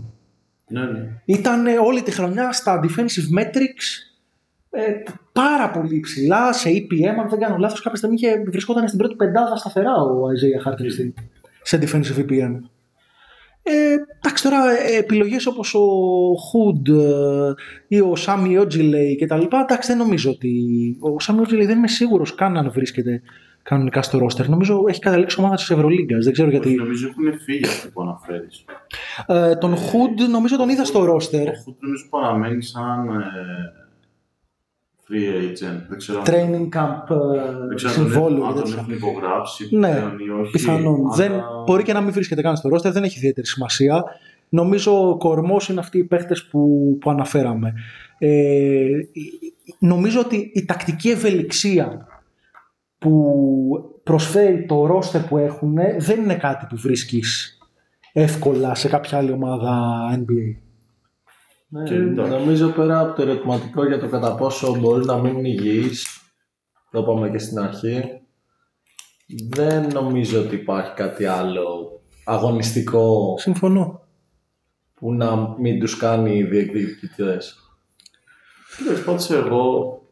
Ε, εντ- εντάξει, OK, okay, προφανώς ο Λέοναρντ έχει ταλαιπωρηθεί από τραυματισμούς στην καριέρα του ολόκληρη. Δεν είναι ψέμα αυτό. Και ακόμα και όταν δεν έχει κάποιο τραυματισμό γνωστό, κάνει load management. Ναι. Δηλαδή, πολύ συχνά δεν παίζει back-to-back παιχνίδια. Και αυτός και ο Πολ Τζόρτζ. Έχει κατηγορηθεί πάρα πολλές φορές. Εγώ θα πω πλέον, ειδικά με το τι έχει συμβεί. Εντάξει, οκ. δηλαδή. Ναι, δεν λέω ότι είναι κακό. Λέω όμως Ναι. ότι επηρεάζει το ranking του στη regular season. Το λέω ότι επειδή υπάρχει πολλή κουβέντα, ειδικά όταν ήταν ε, τότε που οι Clippers ουσιαστικά διεκδικούσαν για το πρωτάθλημα και ήταν πο- πολλοί που λέγανε εντάξει μωρέ γιατί δεν μπαίνει να σήκω και πάτα το ωριακά και τελικά έμεινε μετά ένα χρόνο εκτός και λέγαμε «Ω, οκ, τελικά είχες όντως κάτι καουάι, δεν, δεν έκανες απλά πάλι το, την ντίβα και δεν έπαιζες». Ε, ωραία, πάμε και στα στοιχηματικά. Ναι. Ε, το over-under των Clippers βρίσκεται στις 52,5 νίκες. Πιο Ε, ψηλά από των Warriors. οριακό φαβορή να είναι το over. Προσωπικά είναι κάτι που είναι, με δυσκολεύει πολύ ως προς την επιλογή και αυτό έχει να κάνει ξεκάθαρα και μόνο λόγω των τραυματισμών και του load management που, που κάνουν στους δύο Θα αστέρες τους. συμφωνήσω απόλυτα. Ε, πιο no bet δεν υπάρχει με αυτό. Ναι. Ε, αν μου βάζανε Δεν ξέρω αν υπάρχει κάποιος που έχει inside πληροφορίες από το LA για το άμα ο Καουάι φέτος θα παίζει τα παιχνίδια του. αν μου βάζαν το πιστόλι στον κρόταφο ίσως να πήγαινα με το over Ε, σε μια οπτιμιστική έτσι, επιλογή του να είναι και οι δύο star του LA πολύ πολύ υγιείς φέτος. Π.χ. ομάδα που πέρσι είχε 52 νίκες ήταν τον Dallas. Ε, θεωρώ ότι οι Clippers είναι ξεκάθαρα καλύτερη ομάδα από το περσινό Dallas.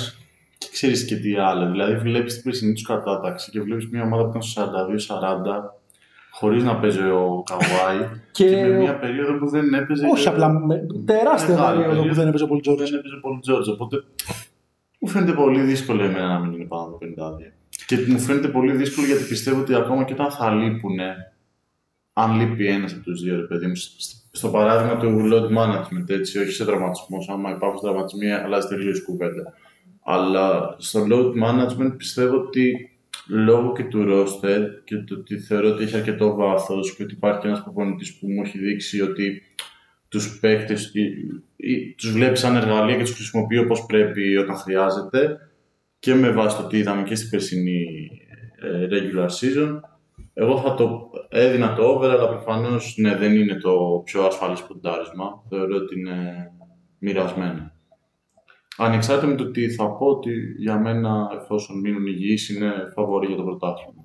Να πούμε μπράβο σε Στίχημαν που έχει βάλει λοιπόν καλά lines και μας δυσκολεύει Ε, άλλο με τις ένα- επιλογές. άλλο Αυτά τα ένα σχόλια κόψιμο. ενώ δεν, ενώ δεν παίρνουμε λεφτά είναι Θα το κόψουμε και αυτό στο μοντάζ. Ντροπή. Και πάμε στην άλλη ομάδα του LA που, Ωχ, Θεέ μου. που δεν είναι άλλη από τους Lakers. Ε, να πούμε προκαταβολικά, νομίζω δεν θέλουμε να αναλωθούμε σε όλα τα προβλήματα τα περσινά των Lakers. Τα συζητούσαμε σε όλη την, κατά τη διάρκεια όλης της χρονιάς πέρσι. Ε, να πούμε τι κινήσεις κάνανε. Να πούμε ότι έρχονται από μια πολύ κακή σεζόν, έμειναν εκτός play-off. Ε, με μια ομάδα που έχει τον LeBron, τον Anthony Davis, το roster της, το να μένεις εκτός play-off, μόνο αποτυχία μπορεί να χαρακτηριστεί. Όσο και αν κακούς και να τους περίμενε κάποιος, δεν γίνεται να μην πεις ότι είναι αποτυχία το που κατέληξαν. Ε, Πήγα να πω, πω, πω, για να καταλάβετε πόσο κακή είναι η σεζόν των Lakers. Πήγα να πω ναι, αλλά είναι επιτυχία να έχεις τον Russell Westbrook και να μπαίνεις στο play-in. Και μετά θυμήθηκα ότι οι Lakers δεν μπήκαν ούτε στο play-in. ναι, Δηλαδή- δεν διεκδίκησαν καν μέσω αυτής της διαδικασίας αυτή. Πήγα να προσβάλλω τον Russell Westbrook και δεν τα Επίσης- κατάφερα επίσης γιατί τα να πήγαν πούμε- ακόμα χειρότερα από ό,τι θυμόμουν. Επίσης να πούμε ότι ο Russell Westbrook σε ομάδες που κουβαλούσε μόνος του δεν είχαν με υψηλό ταβάνι, αλλά τις έβαζε playoff. Εντάξει, ε, σε μια άλλη ηλικία. Εντάξει, και οι Wizards είχαν μπει με εκείνο το Ναι. Guns, ε, Run and Gun gun, and Gun, απίστευτο. με Bradley Beal και Russell Westbrook, τα είχαν καταφέρει. Ναι, ισχύει. ισχύει. Να πούμε ότι είχαν αρκετές προσθαφαιρέσεις, κυρίως στους ρολίστες. Ε, έφυγαν Καρμέλο Άντονι, Τρέβορ Αρίζα, DJ Augustin, Μπέιζεμορ, Μπράντλεϊ, Ντουμπούγια, Έλιγκτον, Χάουαρντ, Μέισον Τζόουνς και ο Μακλάνγκ. Αποχώρησε και ο Μαλίκ Μονκ, ο οποίος υπέγραψε με τους Kings. Ο Μακλάνγκ σίγουρα δεν είναι ακόμα. Καλά, όχι ότι νοιάζεται κανείς. Είναι unrestricted. OK, είχα την αίσθηση ότι υπάρχει ακόμα στο ρόστερ. Δεν πειράζει, δεν πειράζει. Πάμε παρακάτω. Ε, και ήρθαν στη θέση τους ο Troy Brown Jr., ο Thomas Bryant, ο Jay Huff, Damian Jones, Dennis Schroeder, ο Juan Toscano Anderson, Lonnie Walker από τους Spurs και μέσω trade ο Patrick Beverly από τους Ναι. Utah Jazz. Όλες αυτές που πες είναι πραγματικές προσθήκες πέρα από τον Jay Huff, ο οποίος Ναι, ναι. Ναι, αρκετό, αρκετές προσταφαιρέσεις ε, στο LA ε, σε παίχτες ρόλου. Η αλήθεια είναι ότι βάλανε λιγότερο shooting στην ομάδα από ό,τι περίμενα, αλλά βάλανε αρκετό playmaking, το οποίο έχει ένα ενδιαφέρον.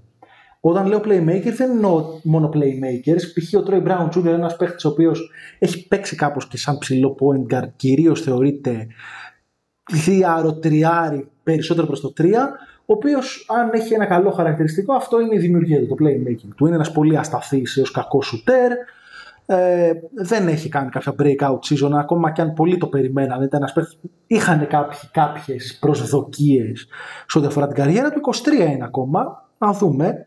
Έχει και μέγεθος. Ε, ακόμα και ο Damian Jones, τον οποίο τον θυμάμαι αρκετά στην κάκιστη σεζόν που είχε κάνει ε, με την Ατλάντα πριν από τρία χρόνια, αν θυμάμαι καλά, στη δεύτερη σεζόν του Trey Young.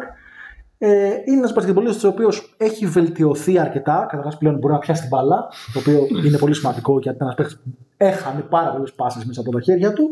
Και έχει βελτιώσει πολύ λοιπόν και το finishing του, αλλά έχει βελτιώσει σε μεγάλο βαθμό ε, και την πάσα του μέσα από τη ρακέτα. Κάτι το οποίο ε, είναι κάτι που είναι καλό να έχει οποιαδήποτε ομάδα ε, στο NBA.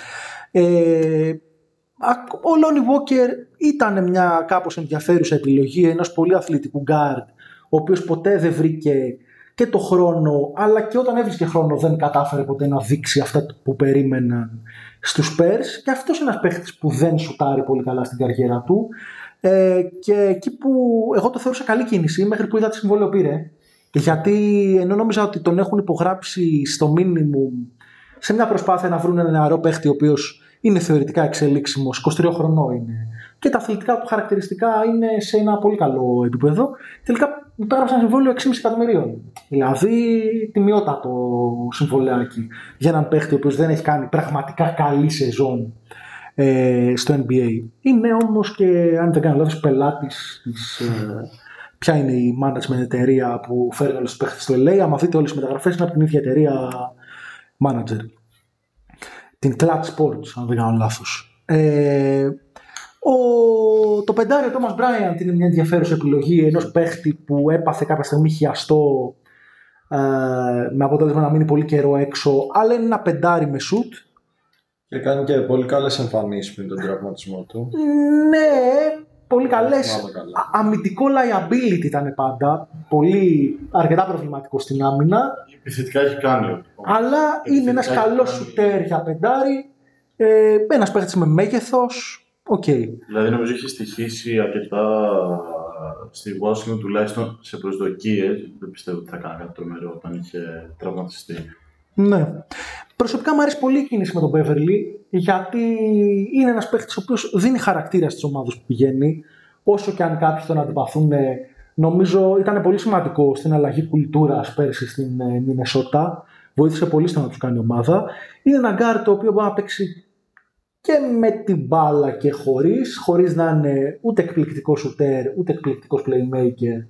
Ε, είναι ένας tough guy ο οποίος θα βάλει το ελεύθερο shoot και μπορεί να τρέξει και κάποια sets. Προσωπικά θα τον εμπιστευόμουν περισσότερο, ειδικά σε μια πεντάδα που έχει μέσα το LeBron ως βασικό χειριστή από τον Russell Westbrook.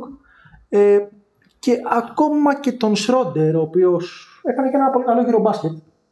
Ε, θα εμπιστευόμουν περισσότερο αυτή τη στιγμή ε, περισσότερο από τον Russell Westbrook. Ακόμα και εγώ που δεν είμαι κάποιος μεγάλος φαν του, του Dennis Schroeder. Ξέρεις εσύ τι όμως, δηλαδή ακούω όλα αυτά που λέγεται αγκάρτ και ενώ συμφωνώ στα χαρακτηριστικά των παιχτών μου φαίνεται λίγο περίεργο γιατί θα παίζει ο Russell Westbrook. Δεν ξέρω. Γιατί αν παίζει, χαίρομαι πολύ, εντάξει, δεν υπάρχουν. ε, Έχουμε μετρήσει 6 guard που μπορείς να πεις πολύ καλά στοιχεία για πολλούς, αλλά πάντα μένει το ερωτηματικό σου. Μπορεί να πεις πολλά. Αυτό πρέπει να πω. Μπορεί να πεις πολλά.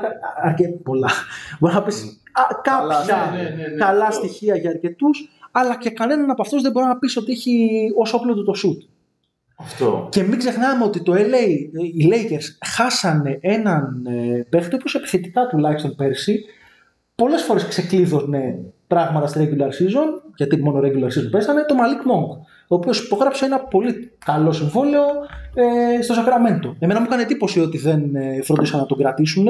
Άμα δει κανείς τα shooting grades ε, που δίνει το, το Basketball Index, η ιστοσελίδα η οποία βγάζει και το LeBron Metric, ο, ο Μαλίκ Μόγκ ήταν ε, στα, είχε τις, από τις καλύτερες βαθμολογίες ε, στα shooting ε, grades ανάμεσα σε όλα τα guard του NBA. Ήταν ε, και στο mid range και στο, και στο finishing κοντά στο καλάθι και στο τρίποντο και μεγάλο βαθμό δημιουργίας για τον ίδιο του τον εαυτό και καλά ποσοστά.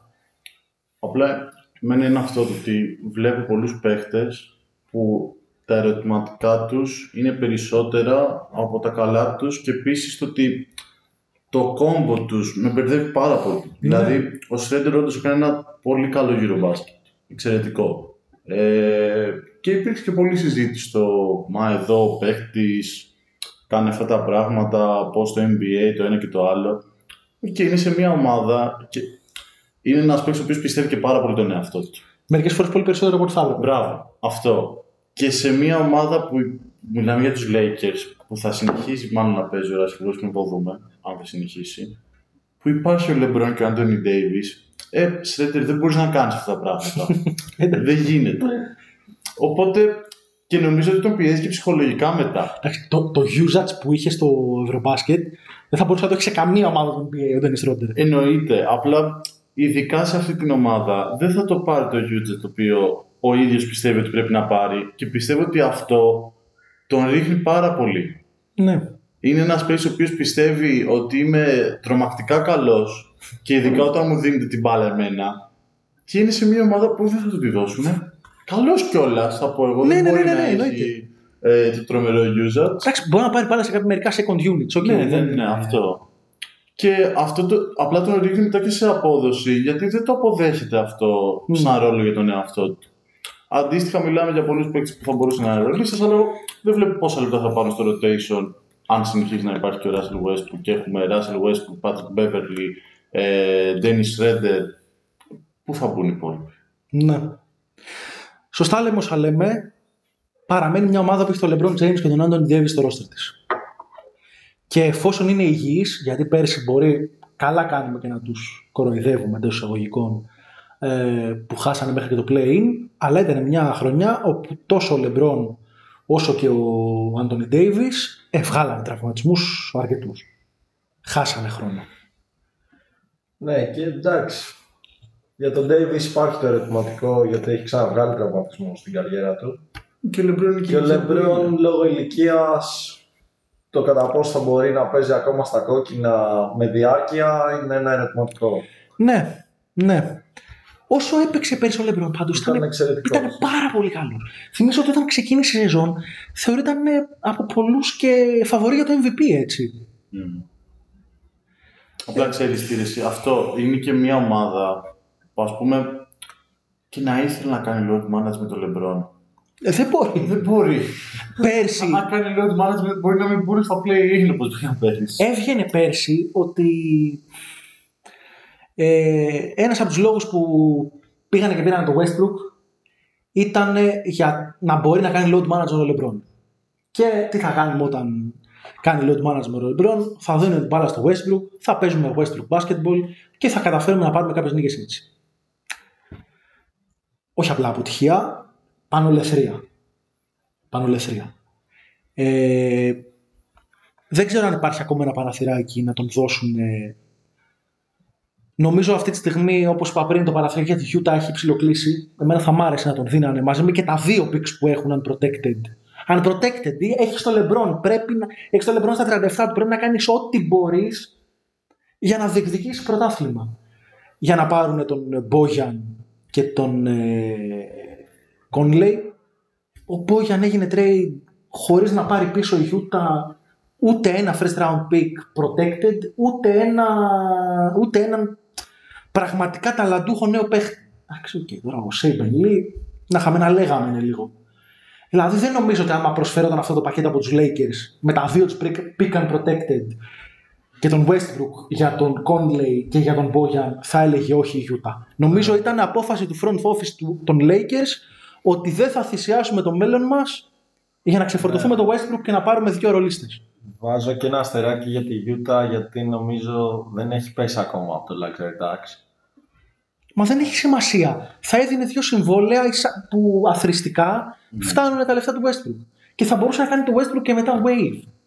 Δεν yeah, ναι, τους νοιάζει ναι, φέτος να, να πέσουν κάτω από το Όχι, αν γίνανε τα οικονομικά για τη Utah, έβαλα ένα αστεράκι χωρίς να είμαι σίγουρος. Έχουν πολλά συμβόλαια που λήγουν του χρόνου. Δεν τους νοιάζει τι θα γίνει φέτος. Από του χρόνου θα έχουν, ου, θα κάνουν και κινήσεις. Είναι και ο Ainge εκεί που είναι yeah. μάστορας σε αυτά. Μια χαρά θα μπορούν να ελευθερώσουν κάτι. Το μόνο παραθυράκι λοιπόν τώρα είναι οι Pacers. Το κατά πόσο θα πάει το LA να δώσει το Westbrook, φαντάζομαι και με τα δύο pick, γιατί με το ένα δεν νομίζω να το κάνουν οι Pacers, για να πάρει ε, τον ε, Bud Hill. Γελάω γιατί ήταν ο παίχτης που θα ερχόταν στο LA αν δεν πήγαινε ο Westbrook και τον ε, Σέντερ, τον... Ε, βοηθήστε με, τον Miles Turner. Ε, Αν και είπαν Pacers ότι μέχρι να ξεκινήσει η χρονιά δεν okay. θα ανταλλάσσετε. Νομίζω είναι μια προφανή κίνηση που το LA θα γινόταν αμέσως πολύ καλύτερο. Mm. Με ένα center το οποίο έχει και το shoot, αλλά είναι και ένας εξαιρετικός ε, rim protector και blocker και με έναν παίχτη που ρε παιδί μου το shoot του είναι σε πάρα πολύ ψηλά επίπεδα και με ένα μπορεί ο Buddy Hill να μην είναι ο αγαπημένος μπασκετμπολίστας αλλά όταν αυτό το παιδί του ανοίγεται το γήπεδο του, αν έχει χώρους και, και βλέπει καλάθι, μπορεί να σου κάνει φοβερές ε, βράδιες. Εγώ με το ερωτηματικό μου μόνο εκείνη το κατά πόσο αν βγει στην αγορά ο Μάιλς Στέρνερ δεν θα υπάρξουν και άλλοι διεκδικητές που θα δίνουν ένα πακέτο. Τι να δίνουν, Unprotected first. Όχι. Πλέον έχει κλείσει και λίγο η αγορά. Δηλαδή Εντάξει. δεν είμαστε στην αρχή του καλοκαιριού να το συζητάμε. Άμα πάει και δώσει δύο unprotected ε, picks ε, το LA μάλλον θα το καταφέρει. Ε, Απλά μάλλον, δηλαδή. Θα το καταφέρει, όντως. Υπάρχει ένας αστερίσκος μόνο. Τα unprotected ε, picks του LA που είναι και ψηλομακρινά το 27 και το 28, το 27 και 29, νομίζω μπορούμε να δώσουμε κάτι τέτοιο και ένα swap το 28. Ε, μπορεί σίγουρα να πιστεύει κανείς ότι τότε θα έχει σταματήσει ο Λεμπρόν, ο Ντέιβιτς θα είναι πολύ μεγάλος. Το LA μπορεί να σέρνεται και να είναι μέχρι και. Πώς λέγεται, το νούμερο ένα pick. Από την άλλη, υπάρχει το αντεπιχείρημα ότι το LA είναι μια τεράστια αγορά. Μπορεί να φέρει πάντα ως ελεύθερο κάποιον ε, superstar και τα pick αυτά να καταλήξουν να μην αξίζουν σχεδόν τίποτα. Ξέρετε, ας πούμε και το άλλο. Πόσα χρόνια έχει κάνει, έχουν κάνει Lakers tanking στην ιστορία τους; Πολύ λίγα. Αυτό. Δηλαδή υπάρχει ιστορία της ομάδας, δεν είναι μόνο η μεγάλη Στην πρόσφατη ιστορία υπάρχει αυτή η περίοδος που πήραν τον Λόντσο, πήραν τον Ingram κτλ. Μέχρι να έρθει ο, ο Λεμπρόν. Αλλά αυτό, μιλάμε για μικρή περίοδο και εντάξει, οι Lakers δεν είναι μόνο η αγορά. Είναι μία από τις ιστορικότερες ομάδες του NBA. Ναι, ναι, ναι. Μιλάνε και σε αυτούς τους όρους, δεν μιλάνε μόνο στους όρους ε, Los Angeles. Να πούμε έτσι προς το τέλος της κουβέντα με τους Lakers ότι υπέγραψε τελικά το extension ο LeBron. Αν δεν κάνω λάθος, είναι διαιτέ. Δεν ξέρω αν υπάρχει και κάποια οψιόν, είτε ανάμεσα στα δύο χρόνια είτε για άλλον έναν. Ε, υπάρχει σίγουρα οψιόν τη σεζόν που μπαίνει ο γιος του στο NBA. Ναι, γιατί υπάρχει γιατί ότι είναι θα γνωστό ότι ο, ο LeBron James θέλει να παίξει τη τελευταία του σεζόν μαζί με το γιο του. Mm. Εγώ ένα πράγμα θα πω κλείνοντας πριν περάσουμε στο over ότι και το λέω επειδή νομίζω είναι προφανές ότι Ακόμα και η ιδέα του Λεμπρόν πέρσι να μην ήταν ότι πήραν το Westbrook, σίγουρα είχε την έγκριση του. Θα είναι πάρα πολύ κρίμα η τελευταία σεζόν του παίχτη Λεμπρόν να καταστραφούν από τον decision maker μακριά από το γήπεδο Λεμπρόν. Δεν θέλω να πω το GM Λεμπρόν γιατί έχει μια αρνητική έννοια όταν λένε GM Λεμπρόν. Ε, για μένα υπάρχει πραγματική, πραγματική συζήτηση κατά πόσο ο Λεμπρόν είναι ο κορυφαίος uh, ε, NBA στην ιστορία του αθλήματος. Δεν λέω ότι για μένα είναι, λέω ότι υπάρχει κουβέντα, θα έπρεπε να υπάρχει κουβέντα.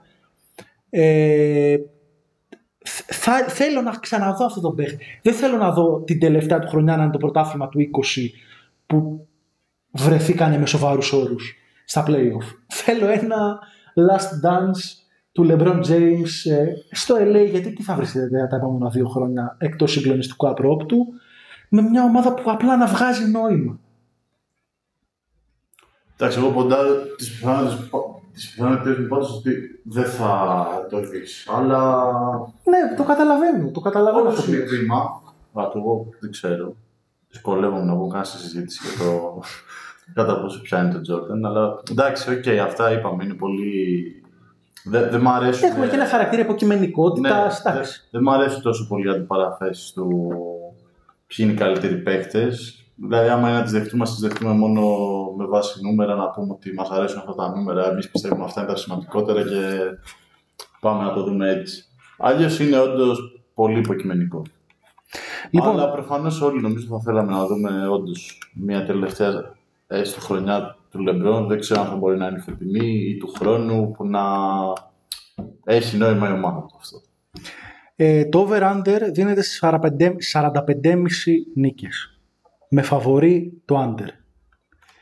Ε, για να καταλάβουμε τι λέμε, στις 45,5 νίκες, στις 45 τέλος πάντων νίκες, το, το LA πέρσι θα βρισκόταν στην 8η θέση και στις 46 νίκες θα, ήταν, ε, θα ισοφάριζε τη Μινεσότα στην 7η θέση.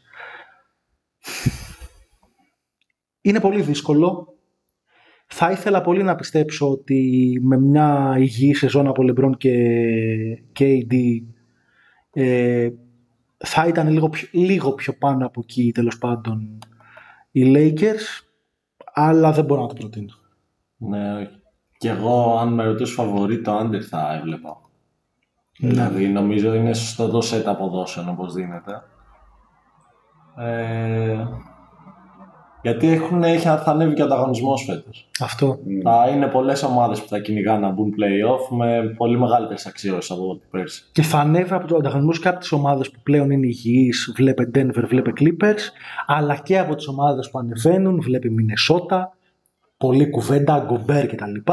Από τους Pelicans, Ναι. Ε, μέχρι και από την επόμενη ομάδα που θα συζητήσουμε. Νομίζω ότι είναι ένα καλό πέρασμα. ισχύει. Του Sacramento Kings. Ναι, που η πορεία τους στα τελευταία χρόνια μοιάζει με τις προβλέψεις του Βασίλη στα περσινά play-off. Αυτό ότι έχει επιτυχία. Μόνο για τους Warriors. Επιθετικός πολύ απέναντι στο, στο Βασίλη. Εγώ τα λάθη το παραδέχομαι, αλλά ας παραμείνουμε στους Warriors. Στους Warriors. Σε λέμε θα παραδεχτεί Sacramento όλα. Kings του στοιχήματα. Παρακαλώ.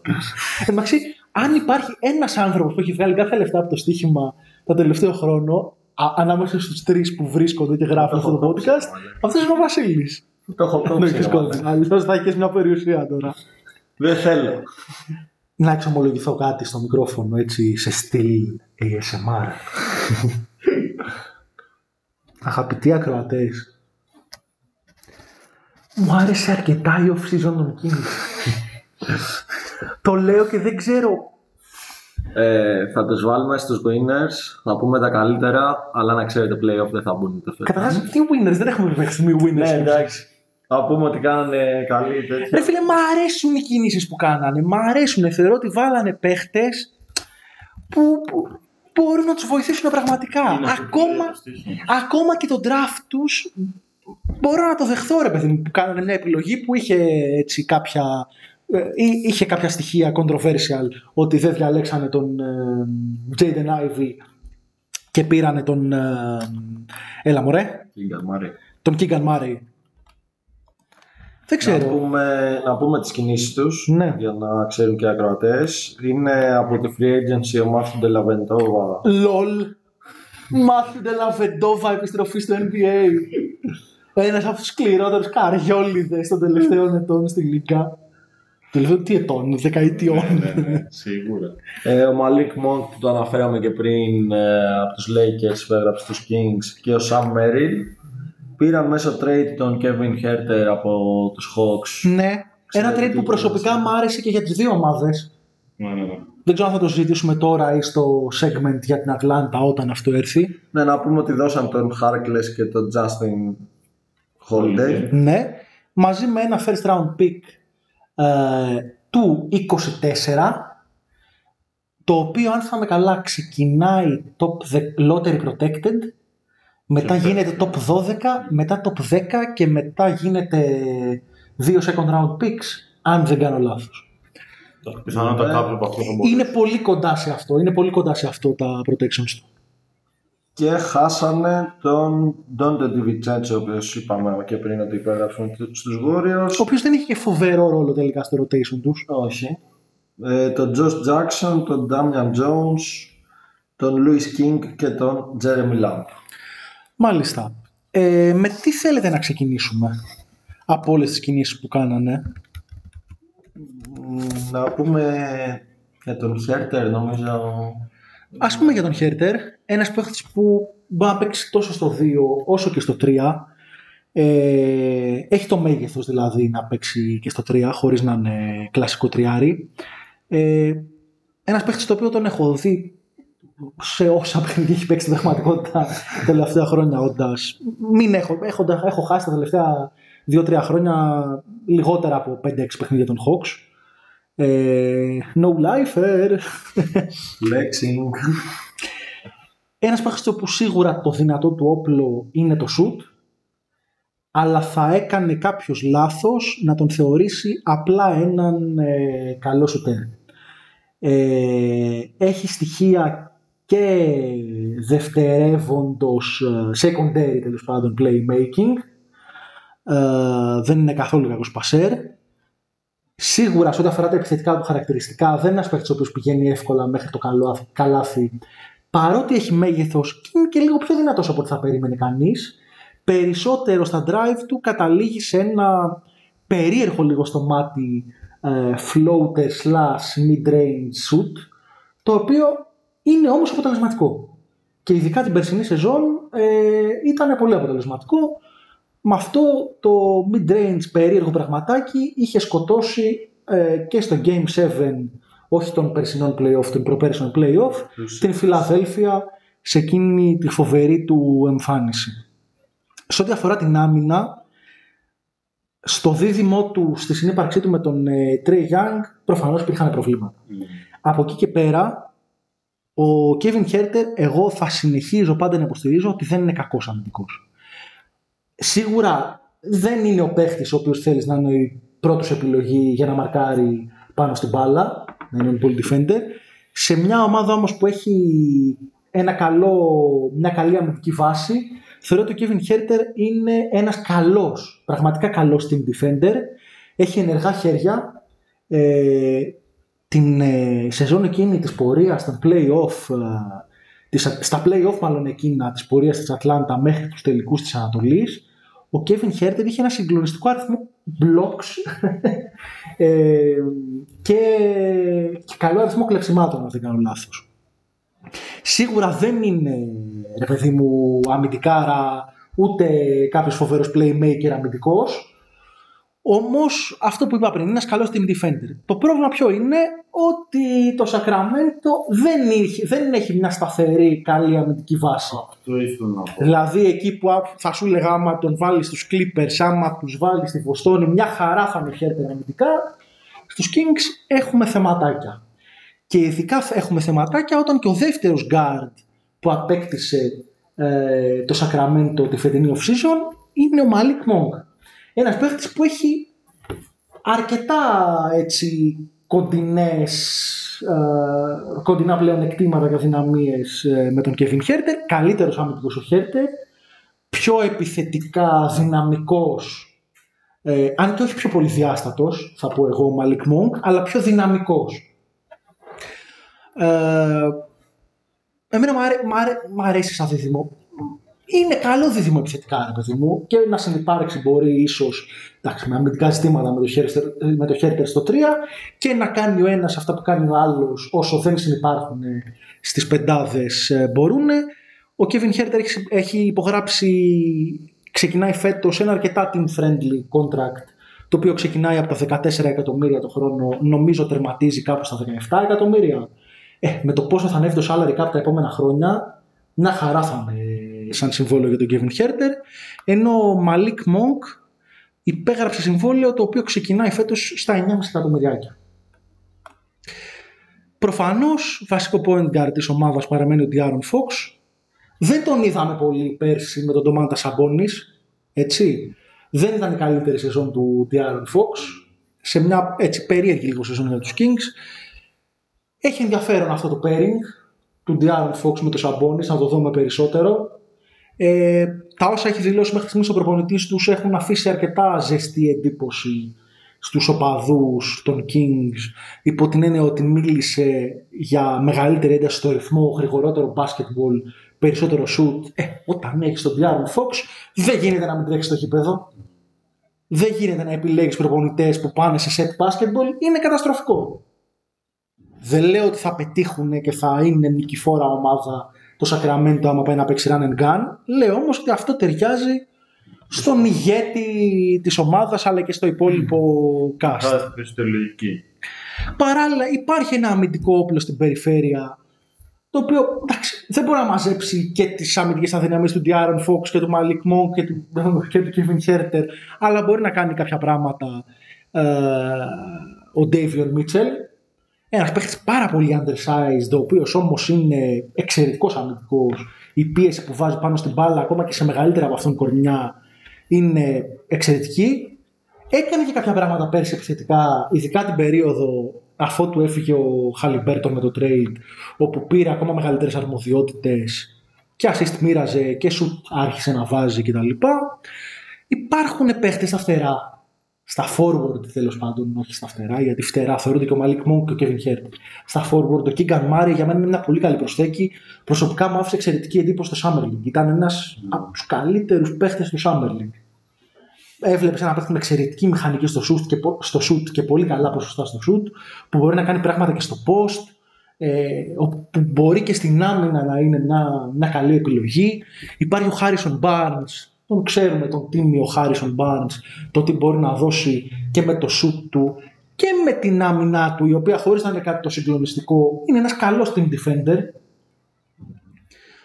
Και υπάρχει και ο Σαμπόνης, ο οποίος έχει τα γνωστά αμυντικά προβλήματα, παραμένει όμως ένα offensive hub, όχι προφανώς στο επίπεδο που μπορεί να είναι center όπως ο Jokic, όπως ο Embiid κτλ.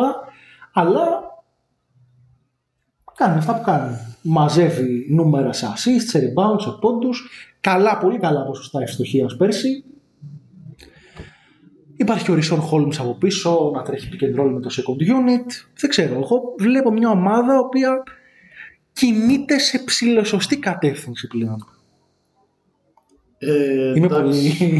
Ναι, εγώ... Είμαι πολύ θετικός. Εγώ θα διαφωνήσω λίγο, όχι τόσο, βασικά δεν ξέρω, αν συζητάμε το μέλλον, υπάρχουν κάποιες κινήσεις που όντως ε, είναι στη σωστή κατεύθυνση με βασικό το draft το οποίο έκανα φέτος. Που ελπίζουμε ότι δεν θα, είναι, δεν θα καταλήξει και αυτό σε κλασικό Kings pick. Βλέπουμε πράγματα στο Keegan Murray. Θεωρούμε ότι είναι μια πολύ καλή επιλογή στο φετινό draft. Έχει να δώσει πολλά, μπορεί να εξελιχθεί σε ε, ένα πολύ δυνατό παίχτη στο NBA. OK. Για τη φετινή σεζόν, εγώ βλέπω κάποια. Εντάξει, προφανώς βγάζει λογική ο τρόπος με τον οποίο είπε ο προπονητής ότι θέλουν να παίξουν φέτος. Εγώ θα πω ότι βγάζει άπειρη λογική γιατί τα προβλήματα τα οποία θεωρώ ότι θα έχουν αμυντικά είναι τεράστια. Δηλαδή, και ειδικά αν όπως έχω εγώ στο μυαλό μου τις κινήσεις που έχουν κάνει, υπάρχει πιθανότητα να βλέπουμε και τον Χουέρτη στο 3 και να πάμε και σε ένα σύστημα το οποίο θα είναι μαζί ο Φόξ, ο Μαλίκ Μόνκ και ο Χουέρτη στο γήπεδο και θα είναι και ο Σαμπόνις. Εντάξει, δεν θα συνυπάρχουν όλοι αυτοί. Ελπίζω πως όχι. Δηλαδή η λογική λέει ότι η βασική πεντάδα θα είναι ο De'Aaron Fox, ένας εκ των Μαλίκ Μόνκ και Χέρτερ, ας πούμε ο Χέρτερ, Και ο τρίτος, για την οικονομία της συζήτησης. Ο Κίγκαν Μάρεϊ ή ο. τέλος πάντων, ο Κίγκαν Μάρεϊ και ο Χάρισον Barnes θα μοιράζονται στη θέση του 3 και του 4 των δύο forwards και στο 5 θα είναι ο Ντομάτα Σαμπόνι. Ωραία. Εγώ αυτή λέω ότι είναι μια πεντάδα η οποία και σχετική ισορροπία έχει ε, και σου έχει και δημιουργία έχει. Αυτό που της λείπει είναι κάπως το rim protection. Ναι, απλά εγώ θα πω ότι σε μια τέτοια ομάδα, παρόλο που όντως και στο 3 και στο 4, εντάξει, ο Keegan Murray, όσο καλό και να μας φαίνεται στην άμυνα, προς το παρόν, συνεχίζει να είναι ένα pick που έγινε φέτος. Συνήθως το έχουμε δει να συμβαίνει ξανά και ξανά. Τα pick στις πρώτες χρονιές, με ξέρεις τον αγαπημένο μου ε, Mobley, όταν μπαίνουν την πρώτη σεζόν στο NBA, δυσκολεύονται στο αμυντικό κομμάτι. Καλά, πέρσι δεν είναι μόνο ο Mobley, πέρσι υπήρχαν ε, Εντάξει. τώρα ο Herb Jones, ο Mobley, Απλά ο Mobley δεν, δεν ήταν ότι ο απλά. Davion Mitchell, υπήρχαν πολύ εξαιρετικοί αμυντικοί. Ε, έχεις δίκιο. που έχεις- κατευθείαν ήταν εξαιρετικοί στο NBA. Έχεις δίκιο, απλά εντάξει, ο Mobley έκανε το μεγαλύτερο μπαμ γιατί μπήκε στο NBA και ήταν ε, παιδί μου τι έπαιζε χθε, ξέρω εγώ, και απλά μπήκες και σήμερα. Τύπου. Θα πω ότι ο Herb Jones ήταν σε αντίστοιχα υψηλά επίπεδα, OK, OK. αλλά ναι. Ε, εντάξει, δεν τον έχω παρακολουθήσει και το ίδιο. Ε, ρε παιδί μου όμως, ακόμα και έτσι δεν υπάρχει. Υπάρχει το μεγάλο ερωτηματικό, ερωτηματικό του, ring prote- του ring protection. Ε, που χωρίς να είναι κάκιστο ο Σαμπόνις εντάξει. είναι μάλλον average, ίσως και λίγο below average αυτό το Νομίζω είναι κομμάτι. και below average, δηλαδή μέχρι και το Eurobasket, OK, δεν είναι Εντάξει. σημείο σύγκρισης. Αλλά να πούμε ότι επειδή δεν έβγαινε το να παίζουν μαζί ο Σαμπόνις και ο Βαλανσιούνας, η Εθνική Λιθουανίας επέλεξε να παίζει με βασικό το Βαλανσιούνας. Το οποίο εμένα δεν λέω ότι ήταν απαραίτητα η σωστή κίνηση. Άλλο μπάσκετ. Δηλαδή, Ναι, ναι. ο Βαλανσιούνας είναι αρκετά βαρύς πλέον, πιο βαρύς από τον ε, Σαμπόνι. Ε, αυτό δεν παίζει τόσο ρόλο. Δεν έπαιζε τόσο ρόλο. Δεν, όχι, εννοείται δεν παίζει τόσο ρόλο στο Eurobasket, αλλά σκέψου ότι θυσιάζει ένα επιθετικά εξαιρετικό παίχτη, απλά και μόνο γιατί θέλεις η άμυνά σου να μπορεί να λειτουργεί. Η, η άμυνα της Λιθουανίας, εντάξει, μιλάμε για άλλο μπάσκετ, οκ. Η άμυνα της Λιθουανίας έχει τρομακτικά προβλήματα όταν έπαιζε ο Σαμπόνι μόνος του. Και Ναι. όταν έπαιζε ο Σαμπόνι με το Βαλανσιούνα δηλαδή ήταν πολύ περίεργο. Οκ, και να τον αφήσω το Σαμπόνι απ' έξω. Το άλλο με ερωτηματικό είναι ότι ενώ υπάρχουν κάποιοι καλοί team defenders, δεν υπάρχει ο παίχτης που θα πεις Ωραία, εδώ είναι αυτός που θα μαρκάρει τον καλύτερο παίχτη της άλλης ομάδας και θα τον μαρκάρει καλά. Υπάρχει ο Ντάβιον Μίτσελ, ο οποίος όμως λόγω μεγέθους έχεις ένα ερώτημα κατά πόσο ρε παιδί μου απέναντι σε, σε τριάρια καλά τύπου Καουάι. Τέτοια, δηλαδή εκεί ποιον θα ρίξεις; Θα Ναι. ρίξει τον Ντάβιον Μίτσελ και θα του πεις Βγάλ' τα πέρα. Και πέρα από αυτό, ο Ντάβιον Μίτσελ θα, θα, είναι- θα μπει ας πούμε, βα- να παίξει βασικός στη βασική πεντάδα το. Ε, ρε παιδί μου, εκεί. δεν ξέρω. Τώρα το starter unit δεν έχει ιδιαίτερη σημασία. Το ζήτημα είναι ποιοι Ναι, κλείνουν ναι, ναι. το παιχνίδι. Εγώ πιστεύω ότι στο closing unit Θα είναι. δεν είναι απίθανο να βρίσκεται σε συγκεκριμένες καταστάσεις. Οκ. Ε, εντάξει, είναι. Επίσης, εντάξει, εγώ δεν λέω ότι ούτε ότι είναι contenders, ούτε ότι είναι ομάδα, ξέρω εγώ, Καλά, ναι. να ναι. διεκδικήσει ε, την έκτη θέση, τίποτα. Λέω ότι βλέπω μια ομάδα που φαντάζομαι στην επίθεση το Σαμπόνις να λειτουργεί σαν playmaker από το post, από το, το- ακόμα και από το τρίποντο, να μπορεί να βρίσκει τα κοψίματα α, του Diaron Fox όταν παίζει χωρίς την μπάλα, των τριαροτεσσαριών του, του Barnes και του Keegan Murray και φαντάζομαι μια ομάδα, ρε παιδί μου, ακόμα και σουτέρ στις γωνίες, όπως θα είναι ο Χέρτερ, όπως θα είναι. ακόμα και τα τριαροτεσσάρια που θα έχουν καλό σουτ. Και ρε παιδί μου, φαντάζομαι ένα πράγμα που επιθετικά, άμα ο coach βάλει αρχές Συμφωνώ. σωστές, βλέπω μια επίθεση που μπορεί να είναι λειτουργική. Δεν λέω ότι θα είναι top 10 επίθεση στο NBA, μπορεί να έχει το potential να γίνει και να είναι μια κακή άμυνα, αλλά βλέπω κάτι το οποίο ρε παιδί μου μπαίνει σε μια τροχιά. Κοίτα, Ναι, εντάξει, εγώ δεν θα διαφωνήσω ότι δεν θα παίζουν σίγουρα καλύτερα από πέρσι. Μπορεί να είναι και ωραία ομάδα, fan to watch κτλ. Αλλά νομίζω δεν θα μπουν playoff.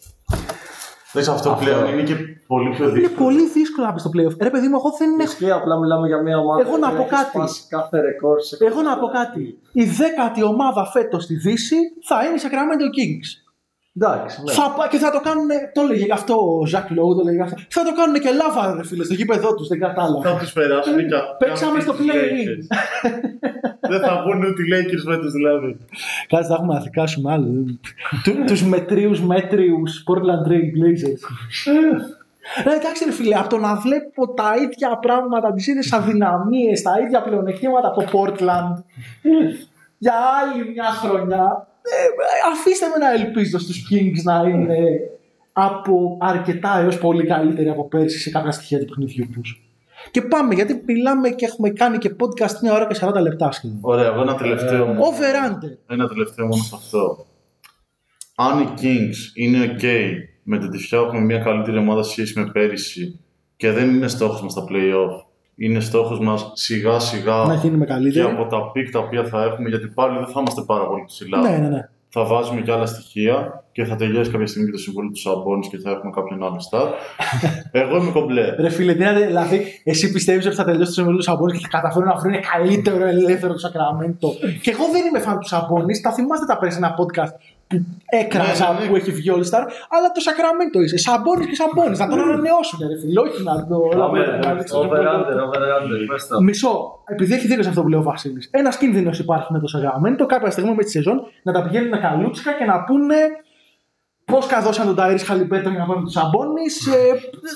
ρε παιδί μου, να κάνουν μια επιλογή που δεν θα βγάζει νόημα, που θα θεωρούν τον εαυτό τους πολύ καλύτερα από ό,τι πραγματικά είναι. Over-under όμως, 34,5. Πέρυσι είχαν 30 νίκες στο Σακραμέντο. Εγώ λέω Πάμε ότι στο από τα over. καλύτερα στοιχήματα φέτος στο NBA είναι το over. Over 34,5 λοιπόν εγώ. Οκ. Εντάξει, εμένα είναι λίγο οριακό λόγω και του θα έχουν καλυτερεύσει και οι υπόλοιπες ομάδες. Ε, εντάξει. Θα πάω στο under οριακά. Αυτό. Θα πάω στο under. Δεν πιστεύεις, Σακραμέντο. Πιστεύω ότι θα είναι Θα σε καλύτερη. δικάσουμε φέτος. Πιστεύω ότι θα είναι καλύτερη. Η μωβ θύελλα. Πιστεύω ότι τα αμυντικά τους κενά δεν θα τους αφήσουν να φτάσουν εκεί. Εγώ το δίνω over. Το δίνεις over. δίνω Είσαι over. πιστός. Μπράβο, ρε Κωστή. Πάμε. Ελπίζω να ακούστηκε το. Πώς λέγεται; High five το μικρόφωνο. Θα σας ενοχλήσει λίγο τα αυτιά, αλλά δεν πειράζει. Λοιπόν, και κάπως έτσι τελειώνουμε με την Pacific Division και κλείνουμε γενικά το podcast αυτό. Θα συνεχίσουμε κανονικά με όλες τις υπόλοιπες, ε, Όλα τα υπόλοιπα division. όλα τα, πέντε, τα υπόλοιπα πέντε division του NBA. Δεν ξέρω αν όλα τα υπόλοιπα podcast θα έχουν την ίδια έκταση. Ε, θα εξαρτηθεί από το Το- πόση συζήτηση έχει κάθε ομάδα. Πάντως νομίζω ότι γενικά ήταν off-season φέτος που δημιουργεί μια χυψή συζήτηση για πολλές ομάδες. Ε, εξάλλου δεν υπήρχε κανένα μεγάλο trade. Πολύ μεγάλο trade στις ομάδες που συζητήσαμε. Αυτά από εμά. Ήμασταν το Underpod. Ο Κωστής Βασίλης. και εγώ. Κανονικά το πάμε Πρέπει κάπως να πω. κυκλικά να λέει κάποιος κάποιον άλλο, άλλο Ο Βασίλης Θοδωρής. το χάλασε. Δεν πειράζει. Από εμάς να έχετε μια καλή ημέρα. Γεια σας.